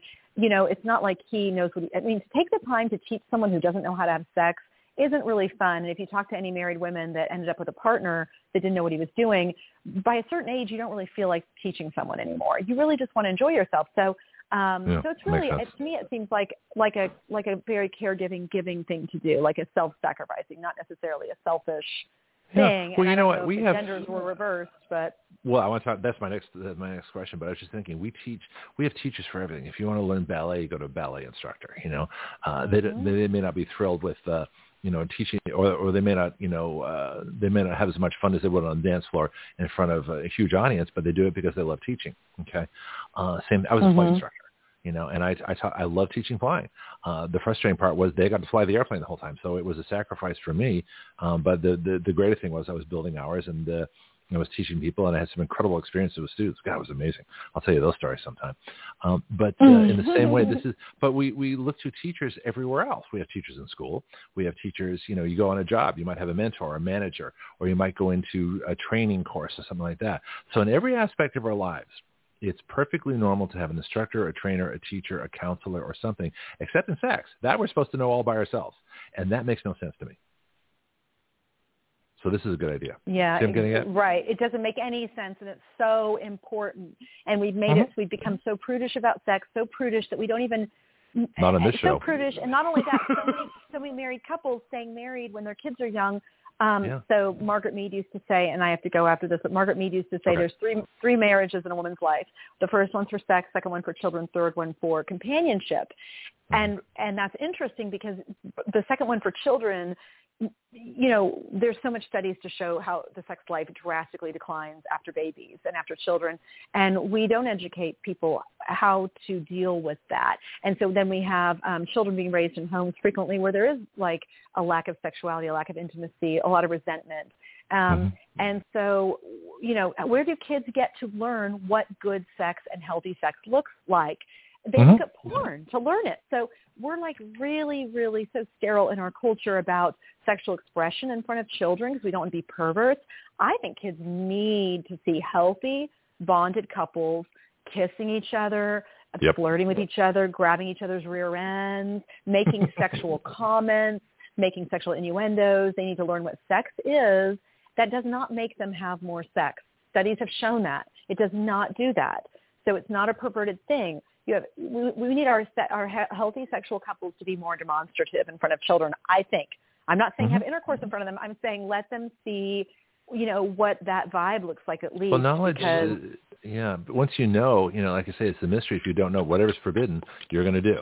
If you, if you, learning about, it makes perfect sense. The more people learn about sex, the, the less they need is to have it out of ignorance or experimentation or rebellion. You do it because you want to under the right circumstances. Yes, and you and yeah. you want a good, healthy role model. I'm, and in the seventies, I have many friends who remember in the seventies that are older than mm-hmm. me that say when they were in high school, they were shown actual sex videos as part of their sex ed, as part of their health, mm. like the gym instructor, whoever. Like how yeah, to have they sex? Actually had like, they actually had couples having intercourse on a video. They went into a classroom, and really? That was their sex ed. Yes, they're asking around. It's very funny, and I don't think it happened everywhere. It was at wow. More and on the West Coast. Not my classes. But it's not mine either, but it sounds shocking at first, but then I'm like, really? Why not? It's not porn. No, you're showing sense. I mean, yeah. I, yeah I, look, intention is everything, and, and mm-hmm. I feel like any of this stuff, if the intention is – Um, comes from the heart and, and to educate and to be, um, you know, and if the intention is perverted, then it's a different feeling and kids pick up on that. But oh yeah, um, yeah. yeah, we need we well, need better sex ed for sure. yeah. Well, let's pick up on that next week. I think another interesting topic would be uh, couples of, of, of very different ages, you know, twenty, maybe even thirty years apart, uh, and does that work? Mm, and then you can teach. Yeah. Then you can mm-hmm. tell me how we coach the young women. You know, and, and uh, I, I was joking around thinking if I should say that, oh, maybe I could be one of those guys that would, you know, teach young women how to have sex. Just out of, out of see, I don't think it works heart. That way. I don't, yeah, I know I don't it doesn't. Know, I, know, I don't think see? It works that way because isn't that interesting? Throughout history, we've known throughout history because men and women are different sexually, and throughout history right. we've known that. And again, okay. I don't want to say anything against men, but generally speaking, we do need to protect. Um, Our girls who are less mm-hmm. sexual and more it emotional against, yeah. against predatory behavior. Mm-hmm. And no, I agree. Um, yeah, men absolutely. Will be men will be men, and we love men for who they are. But but you know, um, yeah, no. Isn't that fascinating though? I don't think so. Is, I don't think You know so. what I mean? I always have to, I always want to see everything from both sides. And of course it doesn't work that way. That's the fascinating part about it. And I think a big reason is because men have to perform. So if men are going to perform sex, then they have to learn how to, how to perform sex. And an older woman is a great person to teach. On that note, this has been fascinating. Yes. Love it. Love it. So, okay. um, I will reconnect with you next week, and uh, why don't you send me topics? And we didn't get to talk about power couples and sex, yeah. but I'll tell you that was an interesting topic when I researched it on my own. It was kind of okay. fun. You never have to do, you know, you never have to do a topic that I suggest. You never have to do it the week I suggest. If you if you get like two months later, you go, hey, I found something great on that topic you mentioned. That's fine. There's no schedule here. You just we talk about what we feel like, and obviously during our hour, there's no schedule because we keep talking about so many different things. Thank you again for another wonderful discussion. I really appreciate it. I always have so much fun. Yeah, me too. Let's do it next week. Uh, contact, website, things like that, real quick. Dorothy Diana on Facebook. So my website was up for a minute and it's down today, but it'll be up, should be up by the end of the day. It's Yoniyun, Y O N I Y U N dot com. Um, and that's where I connect with people who uh, would like to join me in my movement practice or um, other holistic health practices that I do, but a lot of invo- um, involving reigniting the divine feminine, reigniting sexual feelings, and um, basically having fun in life, moving towards pleasure. Yep. And you, you young guys, we're going to find a woman for you who knows what they're doing. I, just, I don't I have that on my website yet. That's not what I offer. I don't, I don't okay. know if that's going to be my bad, but uh, no judgment. We'll, we'll talk about that next week. All right. Thanks, Dorothy. Take All care. Right. Have a great week. Bye-bye. You too. Bye now. See, it was sex and politics. What, what's more fun to talk about on Action Radio than uh, than this topic? Mondays are great here. I love Mondays because I get the first hour to rant. Uh, we get Jonathan in the second hour uh, to go over legal, political issues. And then I get these amazing discussions I'm, I'm having with Dorothy Diana. Uh, I, I did not plan to have a sex and sensuality report. It just kind of dropped on me. And I'm thinking, but why not? You know, and I mean, why why can't we talk about these things? So this is this is where uh, this is where we go. Um, I've got things in the works. I want to find out more about that B seventeen accident. I'll be checking the vote uh, tabulations. I still don't think Republicans matter as a party. We'll talk about that later. And the whole idea of sex. I mean, we're all talking about it, but how many people are doing it? That's another question for another time. Greg Penglis for Action Radio. Uh, the, the most important site as, in terms of what we do for, for work is our, our bill writing site, and that's write your laws dot com, W R I T E Y O U R L A W S, write your laws dot com. And, of course, everything else is here on our broadcast site where we have all our shows back to the beginning. And, of course, uh, all the information of our, our discounts, our, our, our affiliates, uh, the Skype line, you know, the places you can contact to help contribute here, givesendgo.com slash action radio and uh, paypal.com slash paypal me slash action radio. So we're looking for sponsors. You know, I will create ads for you and all the things that we do here. And I will see you all tomorrow, seven a.m. Central Time. Uh, let's do it again. This is Greg Penglis. So what is Action Radio? It is a radio show with its own citizen legislature. That's you, the listener. It is a fully interactive system of listeners, expert guests, social media, writing bills, legislator input, bill submission, lobbying, and citizen action. Action Radio is the future of talk radio using all the available technology in one completely integrated new system.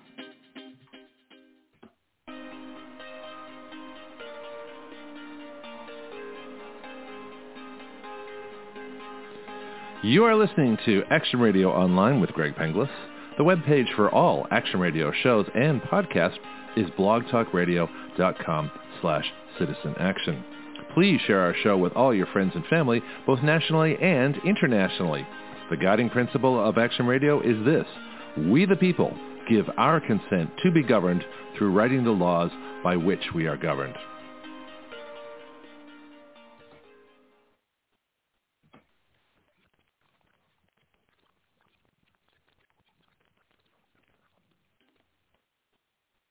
Step into the world of power, loyalty, and luck. I'm going to make him an offer he can't refuse. With family, cannolis, and spins mean everything. Now, you want to get mixed up in the family business. Introducing The Godfather at Chumba Casino dot com. Test your luck in the shadowy world of The Godfather slot. Someday, I will call upon you to do a service for me. Play The Godfather, now at Chumba Casino dot com. Welcome to the family. V G W Group. No purchase necessary. Void where prohibited by law. See terms and conditions. eighteen plus.